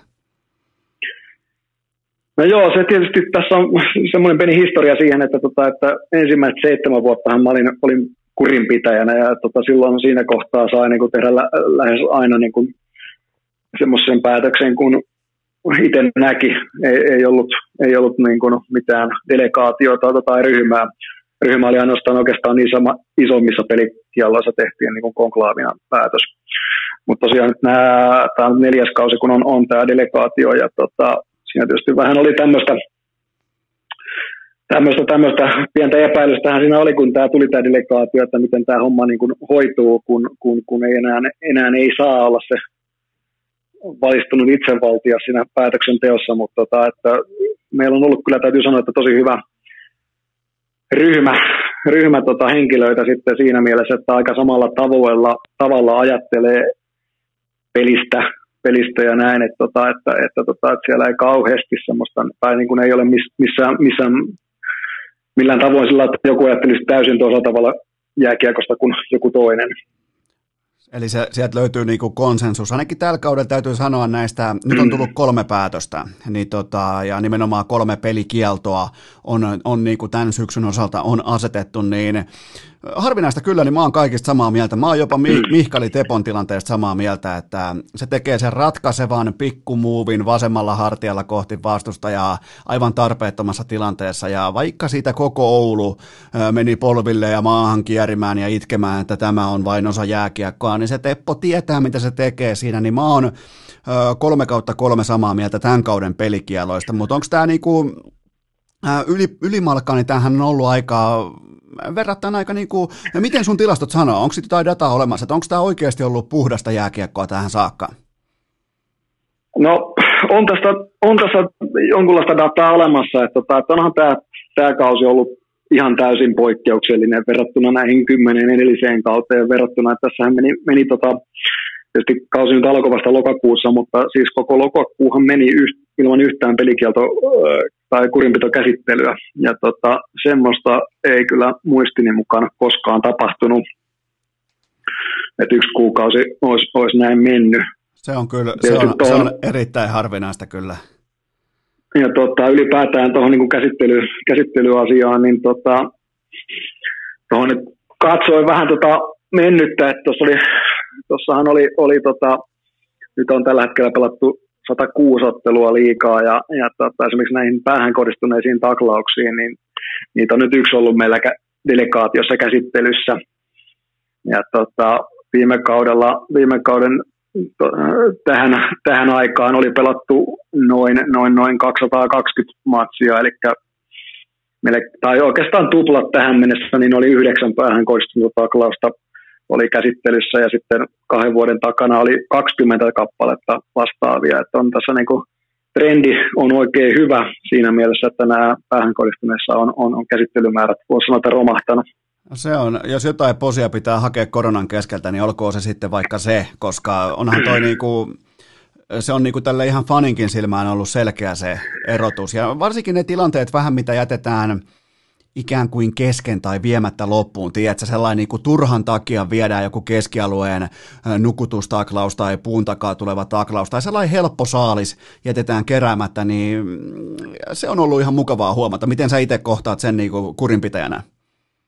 No se on mun mielestä just tuo, minkä nostit esille, niin ää, siis mun mielestä se liittyy nimenomaan tähän vastustajan kunnioittamiseen ja siihen, siihen tota, sen kehitykseen, myönteiseen kehitykseen.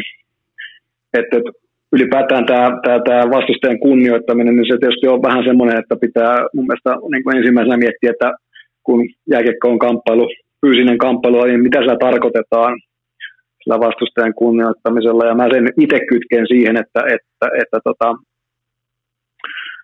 että, että silloin kun pääsee taklaamaan niin kuin puun takaa tai, tai, tai sillä tavoin, että vastustaja ei tiedä sitä, sitä, sitä sun tulemista, niin, niin jos sä silloin otat napsun kaksi pois siitä tilanteesta, niin, niin silloin puhutaan vastustajan kunnioittamisesta, mutta siis tietyllä tavalla sitten, sitten kun sanoin, että kiekko on kamp, fyysinen kamppailulaji, niin tota, eihän siellä jäällä, jäällä voi sitten kuitenkaan niin kuin muissa tilanteissa oikeastaan, niin kuin, tai muuten mä en kauheasti sitä vastustajan kunnioitusta niin kuin kiekossa hahmota siis, koska siellähän pelitilanteet ratkaisee voima, tasapaino, ajoitus, nopeus. Ja, ja jos niistä, niistä niin kun annat tasotusta, niin saat itse katolla tai häviät tilanteen. Ja tärkeää on mun mielestä sekä kuuntelijoiden että fanien, että ihan kaikkien jääkiekkotoimijoiden ymmärtää erotus törmäämisen, huippuvauhtisen lajin törmäyksen ja tarkoituksellisen kontaktin välillä. Ja, ja se, on, se on se ikuinen vääntö, kun ihmiset ei, ja jääkiekkohan on siis, se on vaarallinen peli. Meidän pitää pystyä diilaamaan sen tosiasian kanssa, että siellä tulee näitä huippuvauhtisia törmäyksiä, tulee joku tasapainon menetys ja ne, ja ja tavallaan niin kuin kohdistaa se seuranta ja se mahdollinen kritiikki ja se nimenomaan niihin tilanteisiin, missä toimitaan tietoisesti, kuten vaikka voidaan nyt puhua ihan ääneen tästä Mikali Tepon ää, tota, kahdenottelun pelikielosta, niin hän tekee siinä valinnan. Hän, hän tekee omalla ää, tota, luistelun linjallaan ja sen ihan nopealla vasemman hartian ää, kulman muutoksella tekee valinnan. Se, se, se on siis, ja niitä asioita pitää pystyä poimimaan. Ja, ja vaikka fanit menettää hermonsa ja to, toteaa, että jääkiekko on menossa liian pehmeäksi, tämä ei ole enää minun jääkiekkoa, niin se on myös jääkiekon ainoa tapa pysyä elossa on se, että sieltä ei kanneta sitä jengiä koko ajan jalateella pois kaukalosta, niin, niin ihan vaan tällainen välikommentti, mä en edes tiedä mihin mä oon enää niin kuin sinällään, onko mun mitään kysymystä, mä vaan halusin antaa mun lausunnon tähän, että on todella tärkeää ymmärtää törmäysten ja tahallisten tarkoituksellisten kontaktien ero. Joo, toi, tietysti toi kunnioituksen lisääntyminen näkyy mun mielestä myös siinä just näissä tahallisissa, tahallisissa teoissa, että, että kuinka sitten mennään taklaamaan kädet ylhäällä tai, tai, tai mennäänkö sitten niin kuin ei kädet ylhäällä sillä tavoin kun kuuluu, että ajetaan olkapäällä. Että tässä kun vähän, vähän tota katselin tätä, tähän valmistuen noita vanhoja, vanhoja tilanteita, mitä tuolla löytyy, niin täytyy sanoa, että tota, siellä melkoista, melkoista äh, taklausta oli, oli tota 91 tai vuotta sitten, sitten että tota, on, on, se kyllä erinäköistä tällä hetkellä. Se on varmaan ihan täysin, koska se on, se on ihan erinäköistä tyyliä niin kuin kolme, kaksi, neljä vuotta sitten, kun varsinkin käsien nostaminen ja sellainen kiukku äkäpussimainen pelaajan, haavoittuvan pelaajan perään ryntääminen, vielä niin kuin haetaan käsillä se viimeinen hyppy vielä mukaan ja näin poispäin, niin niitä on näkynyt todella vähän. Joo, semmoinen niin vastaan ajaminen tietysti on, on, on tota, sitä on tosi vähän näkeä tällä hetkellä tai nykyään enää liikapeleissä, mitä, mitä tuossa 2010 alkuvuonna oli, alkuvuosina oli sitä tosi paljon, että tota, josta tietysti on sitten seurauksena polvitaklauksia tai, tai sitten, sitten jos, ei, jos ei näe, niin sitten yliajoja sitten päähän kohdistuu.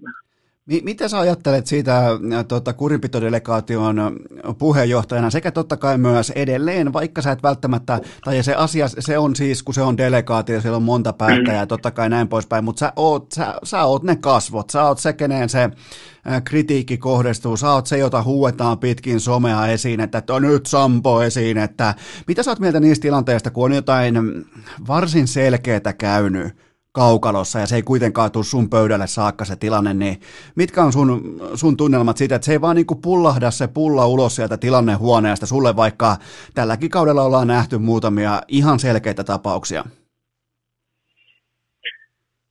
No tota, kyllähän se, kyllähän se harmittaa, että on, on, on, on ollut näitä tilanteita muutamia, mitkä olisi, olisi, olisin halunnut omalle pöydälle käsittelyyn tälläkin kaudella. Ja tota, että tietysti niistä, niistä tulee laitettua palautetta, palautetta tota, tavalla tai toisella sitten, että, että, että oltaisiin toivottu käsittelyyn.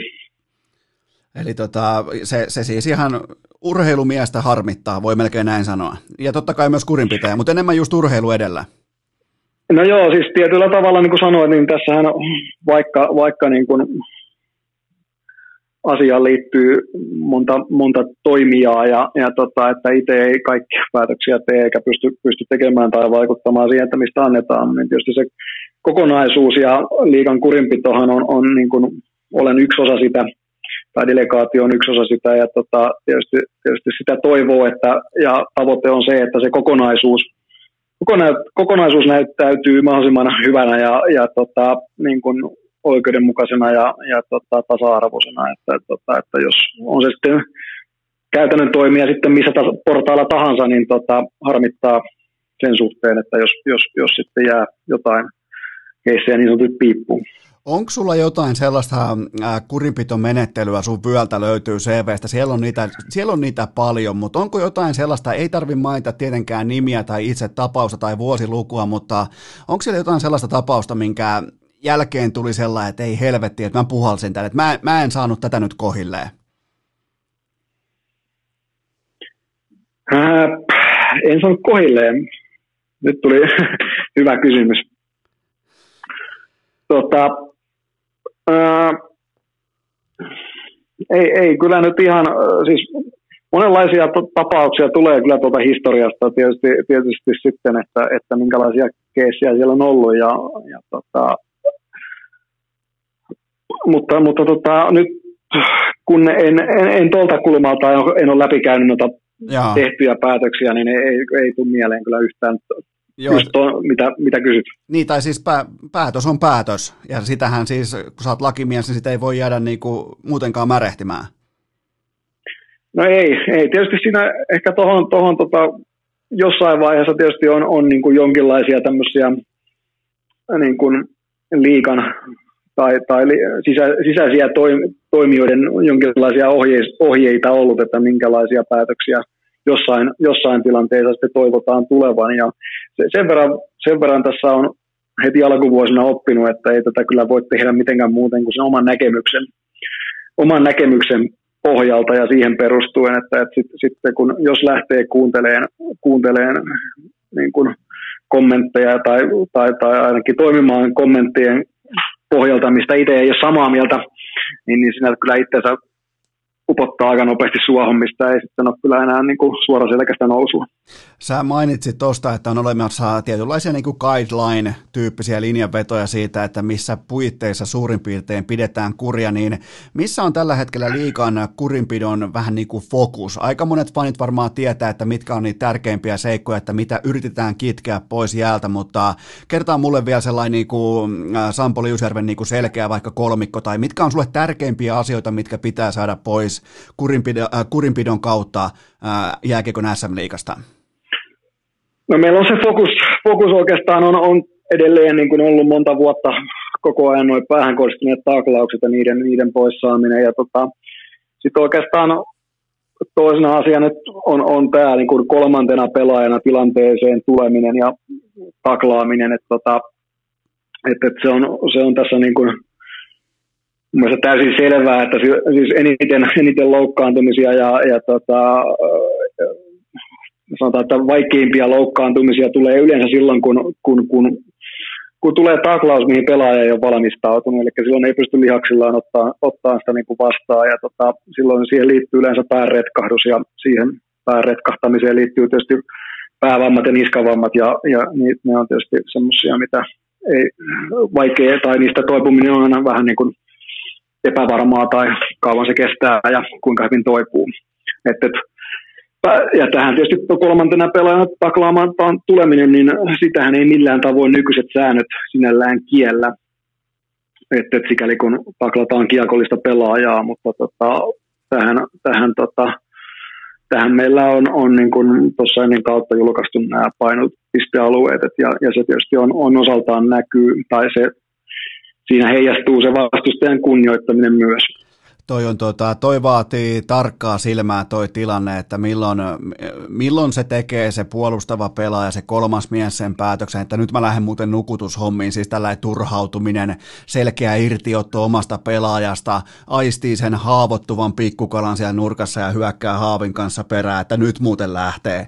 Niin, niin tämähän on siis nimenomaan tällaisten poistaminen lätkästä, niin se on ihan kaikki kaikessa 2020, puhumattakaan 2021, kun mennään tästä eteenpäin, että joskus vaikka viisi, ehkä kymmenen vuotta sitten, niin sä olit sankari, jossa karkasit kolmantena pelaajana hakemaan sen helpon saaliin pois, mutta sitä, nyt kun mä katson, vaikka tänään laitan taas liikamatsit pyörimään, niin, niin tota, sitä on kiitettävän vähän nykyään enää, sitä, että hyökätään sinne kolmantena miehenä ottamaan niitä helppoja pois.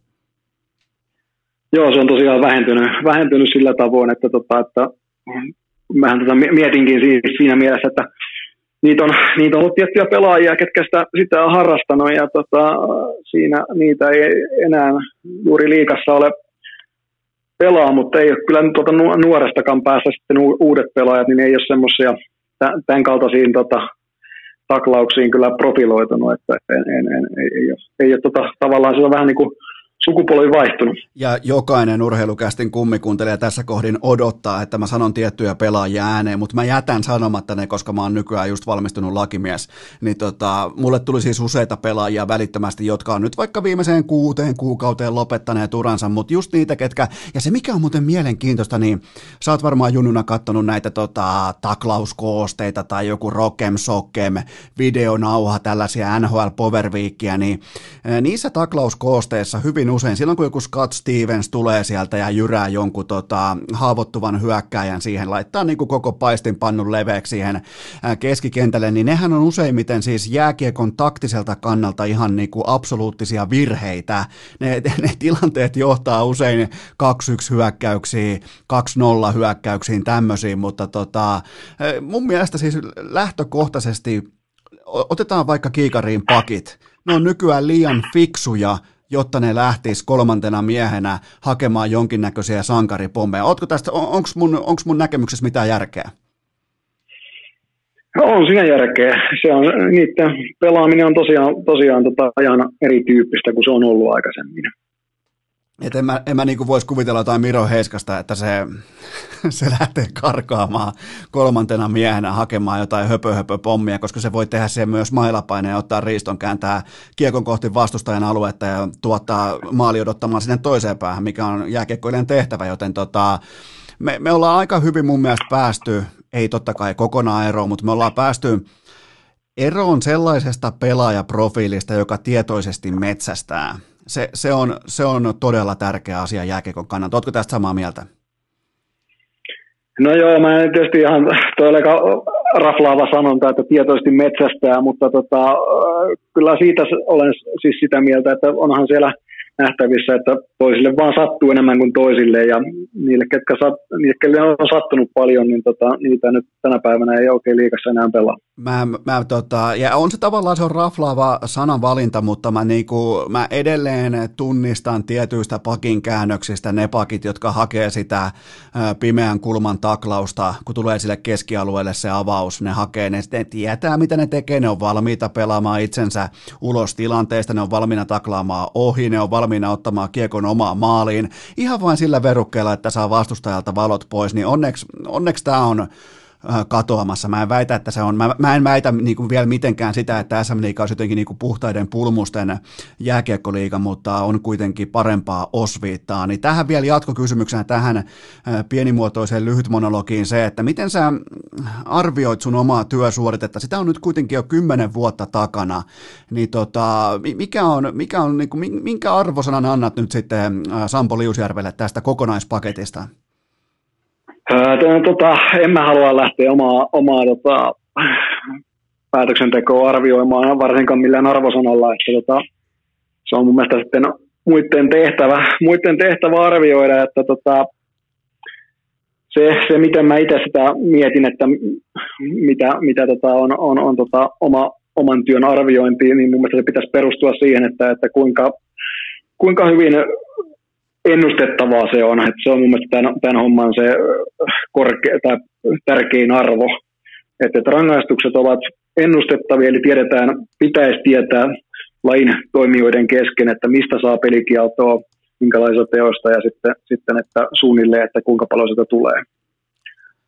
Niin, se, niin kuin mikä, mikä ratkaisu, ja se, se on muuten kieltämättä, nyt kun mä aloin oikein pohtimaan kesken lauseen tota sun ää, tota, niin kuin yhteenvetoa tuohon, niin, niin hyvin vähän on tullut sellaisia shokkipäätöksiä, että wow, hetkinen, vaan kaikki on ollut niiden parissa, jotka on seurannut varttia kauemmin urheilua elämässään, niin niiden parissa niin nämä päätökset on tullut aika paikoin jopa itsestäänselvyyksinä eteen. Niin se on varmaan yksi niin kuin työkalu, millä me voidaan tarkastella tätä kokonais, niin kuin kokonaistyötä. No joo, kyllä se näin on. Tota, mites tulevaisuus? Mulla oli nimittäin yksi bonuskysymys, mutta nyt on mennyt jotenkin niin hyvin, että mä jätän bonuskysymyksen väliin, koska mä olisin halunnut sulkea koko HCTPS pois SM-liikasta, mutta mulla oli siihen niin paha miina viritetty sua varten, että mä en nyt sitä kysy, kun meillä on ollut niin hyvä asia keskustelu. Mä en, mä en nyt pilaa urheilukästin uunin tuoretta lakimies uskottavuutta sillä kysymyksellä, mutta tota, mit, mites tulevaisuus? Onko tota, voiko vaikka, niin, onko jotain, tietenkin pelaajilla on aina haaveena vaikka vaikka KHL tai NHL, niin onko kurinpitäjällä jotain tulevaisuuden haaveita vaikkapa?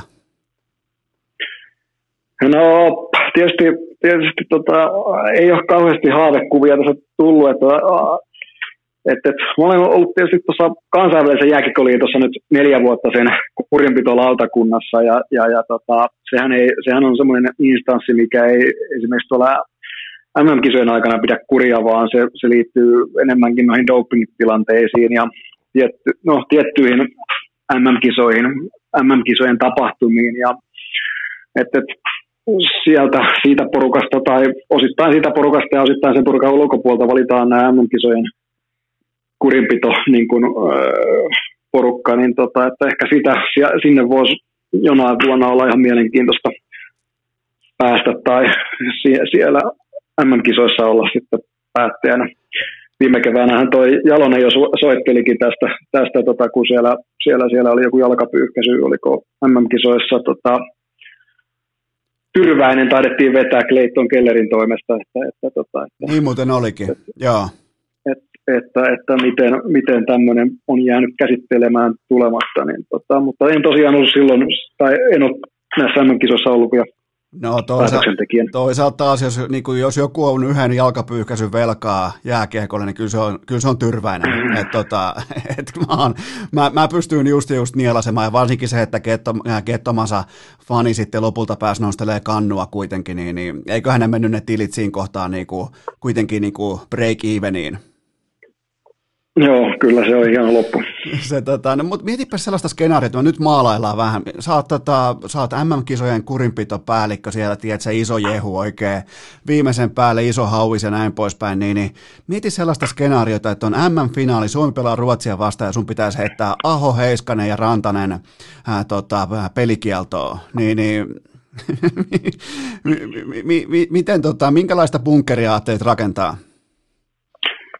Oh, aika kovan pistit kyllä. Tota, mutta siellä on kyllä semmoinen, tota, toi on vaan skenaario, mitä nyt ei valitettavasti pääse tulemaan. Että, tota, että siinä, on, siinä on se tilanne, että siellä, siellä ei ole yksi niistä päättämässä ja sitten jos eh, ne päättäjät ei saa olla kummastakaan maan kansalaisia, ketkä siellä on sitten niin kuin pelaamassa tai keihin se vaikuttaa. Että, tota, että ei tarvi onneksi sitä bunkkeria edes lähtee valmistelemaan tätä varten. En, enkä mä nyt usko, että just nimenomaan Heiskanen, Aho, Rantanen kolmikko alkaa myöskään sitten mylvimään tai mm. olemaan yhtäkkiä pahoja poikia. Niin tota, olla, ollaan kuivilla siis ton tiimoilta.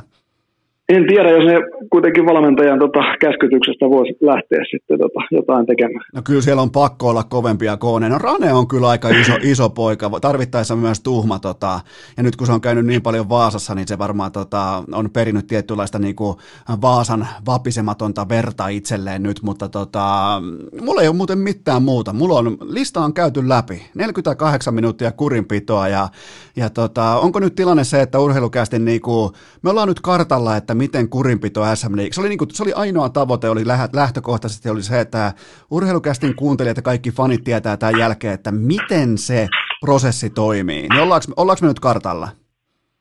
No joo, tuossa kerroin, että ehkä, ehkä ainoa, mikä nyt jäi vielä sanomatta, niin siellä meidän päätöksistä voi vielä valittaa. Että siinä on sitten oikeusturvalautakunta, mikä, mikä tarvittaessa sitten on pelaajilla sitten tämmöinen mahdollisuus vielä hakea muutosta siihen meidän tekemään päätökseen, mutta tota, aika hyvin ne on pysynyt siellä, ettei ole muutoksia tullut kuitenkaan. Eli kuten sanottua, niin silloinhan kurinpito toimii siis siinä kohdin aika hyvin. Päätöksistä totta kai voi, fanit ja toimittajat ja voi olla valmentajat eri mieltä, mutta kurinpitohan silloin toimii ihan vähintäänkin kohtalaisen hyvin, kun päätökset pitää myös sitten seuraavalla vähän niin kuin heittomerkeissä oikeusasteella. Joo, täytyy sanoa sitten, että se, se, on, se on se oikeusturvalautakunnan päätöksenteko, niin se on, se on sitten aika, tai siis siellähän on henkilöitä, jotka ei, niin kuin, ei ole jääkiekon kanssa välttämättä juuri missään tekemissä, kun ehkä katsoo MM-kisoja, että tota, et, et, sikäli, sikäli, se on kyllä niin kuin asia, että, että se, se katsoo aika lailla pelkästään niitä muotosäännöksiä, että onko liikan noudattanut omia sääntöjään sitten päätöksiä tehdessä, että siitä, siellä ei tota, tai ainakaan sen ei pitäisi ottaa sitä kantaa siihen, että olisi joku, joku taklaus, kyynärpäätaklaus tai joku taklaus, päähän kohdistunut taklaus sitten jääkiekon sääntöjen mukaan, että, että, että semmoinen, semmoinen tota, kommentti, mikä, asia, tai mikä vähän aina niin kuin, kun sinne niitä valituksia tehdään ja he ratkaisee, niin tota, aina vähän niin kuin hirvittää se, että jos siellä lähtee tämmöinen juristikonklaavi sitten miettimään, miettimään sitten, että minkälainen taklaus jääkiekko on kuuluu tai ei kuulu, tai mikä on rangaistava tai ei ole, ei ole rangaistava. Niin, niille ei ole kuitenkaan yli kolme paunaa kolmosdivarissa, niin, niin ne ei, ei tätä. Mutta siis toi on ihan, ihan oikein, että heidän tehtävä on kommentoida vain sitä, tai pitää huolta muoto, muotoseikoista, se, että se niin lain kirjain pitää siinä, ja, ja jättää se itse niin kuin tapahtumaketjun ja sen sisältö, jääkiekko sisällön kommentointi sitten muualle. Joo, näin, näin se niin kuin on, on tähän asti ainakin tapahtunut, että se ottaa kantaa siihen, että liika on noudattanut omia sääntöjä ja sitten oikeastaan vielä se, että mutta ottaa myös siihen kantaa sitten, että, että, tota, että ne rangaistukset on, on niin kuin, ää, aika lailla siis, että ne ei ole kohtuuttomia verrattuna muihin päähän kohdistuneisiin tai muihin, muihin, muihin niin kuin vastaavan kaltaisiin tilanteisiin niin kuin nähden. Eli, eli meillä ei ole niin kuin siinä mielessä valtuutta tänään antaa jostain taklauksesta neljä peliä ja sitten, sitten ylihuomenna seitsemää peliä esimerkiksi tai kahdeksaa peliä ilman, että sitä, siitä sitten liika tiedottaa, että, että tota, nyt näihin, näihin taklauksiin ruvetaan rangaistus, rangaistuksia määrä, määräämään niin kuin ankaroittavasti. Että, siellä, siellä on tämmöinen niin kuin oikeusturva-aspekti sitten, mikä, mitä se lautakunta kontrolloi siinä mielessä, että täysin vapaata käsiä ei ole päätöksiä tehdä. Okei, otetaan vielä ihan lopetus, lopetus kysymys, ja se on tietenkin se, että nyt kun sä oot kova NFL-fani, vähän vaihdetaan lajiakin tähän loppuun, niin mikä joukkue voittaa Super Bowlin? No aika pahan, aika pahan laitoit kyllä. Ää, tota noin. Mun mielestä olisi, olisi, olisi kyllä hieman ehkä lopetus, jos, jos tota, Tampa, Tampa veisi. Okei, mä, mä joudun viemään tuon sun vastauksen kurinpitodelegaatioon. Mä en, niin kuin, mä en Tom Bradya, Tom Bradya lähetä tässä kästissä nimittäin tota, ylimalkaisesti kehumaan, joten tota, mä vien tuon sun lausunnon tuonne tota, tilannehuoneeseen ja ne saa sitten, ne, ne saa laittaa sulle vaikka tuommoisen kolmen neljän NFL-viikon kiellon tästä eteenpäin. Mutta viime viikon peliesitys oli kyllä sen näköinen, että, tota, että siellä vanhakin verty se on ollut kyllä hyvää vuoristotaan, mutta jottei nyt lähde ihan laukalle, niin, niin onko, onko vielä jotain, mitä haluat antaa terveisiä lätkäfaneille, liigafaneille, jotain, jotain tähän loppuun? Öö, no ehkä voisi laittaa terveisiä tuonne tonne, tonne Turun opiskelijaporukalle Chiefseille, missä aikanaan tuli pelattua silloin opiskeluaikana, että se oli hienoa aikaa ja siellä sama meininki näyttää edelleen jatkuvan Turun korkeakoulujen tota, jengi pelaa kakkosdivaria ja, ja, ja siellä oli hienoa aikaa, hienoa aikaa tota, opiskella, viettää opiskelijaa ja pelata lätkää. Näihin Turku-kehuihin oikeastaan aika hyvä mun mielestä lopettaa tämä, joten kiitoksia tästä vierailusta, tästä erittäin opettavaisesta, jopa tälleen meillä lakimiespiireissä akateemisesta vierailusta, Sampo Liusjärvi. Kiitos, on oli mukava jutella. Ja kaikille kuuntelijoille vielä kiitokset tästä ensimmäisestä tämän viikon jaksosta, ja mehän tehdään nyt sellainen juttu, että torstai-iltapäivänä jatkuu.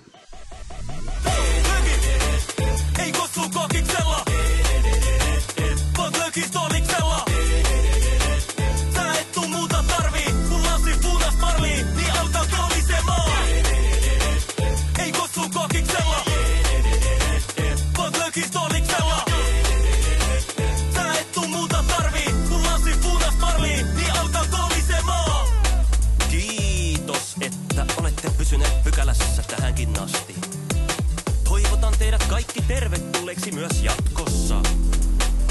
Muistakaa nauttia elämästä arjen vastoinkäymisistä huolimatta. Allekirjoittanut kiittää ja kuittaa. Peliä. Oliko tämä jo tässä?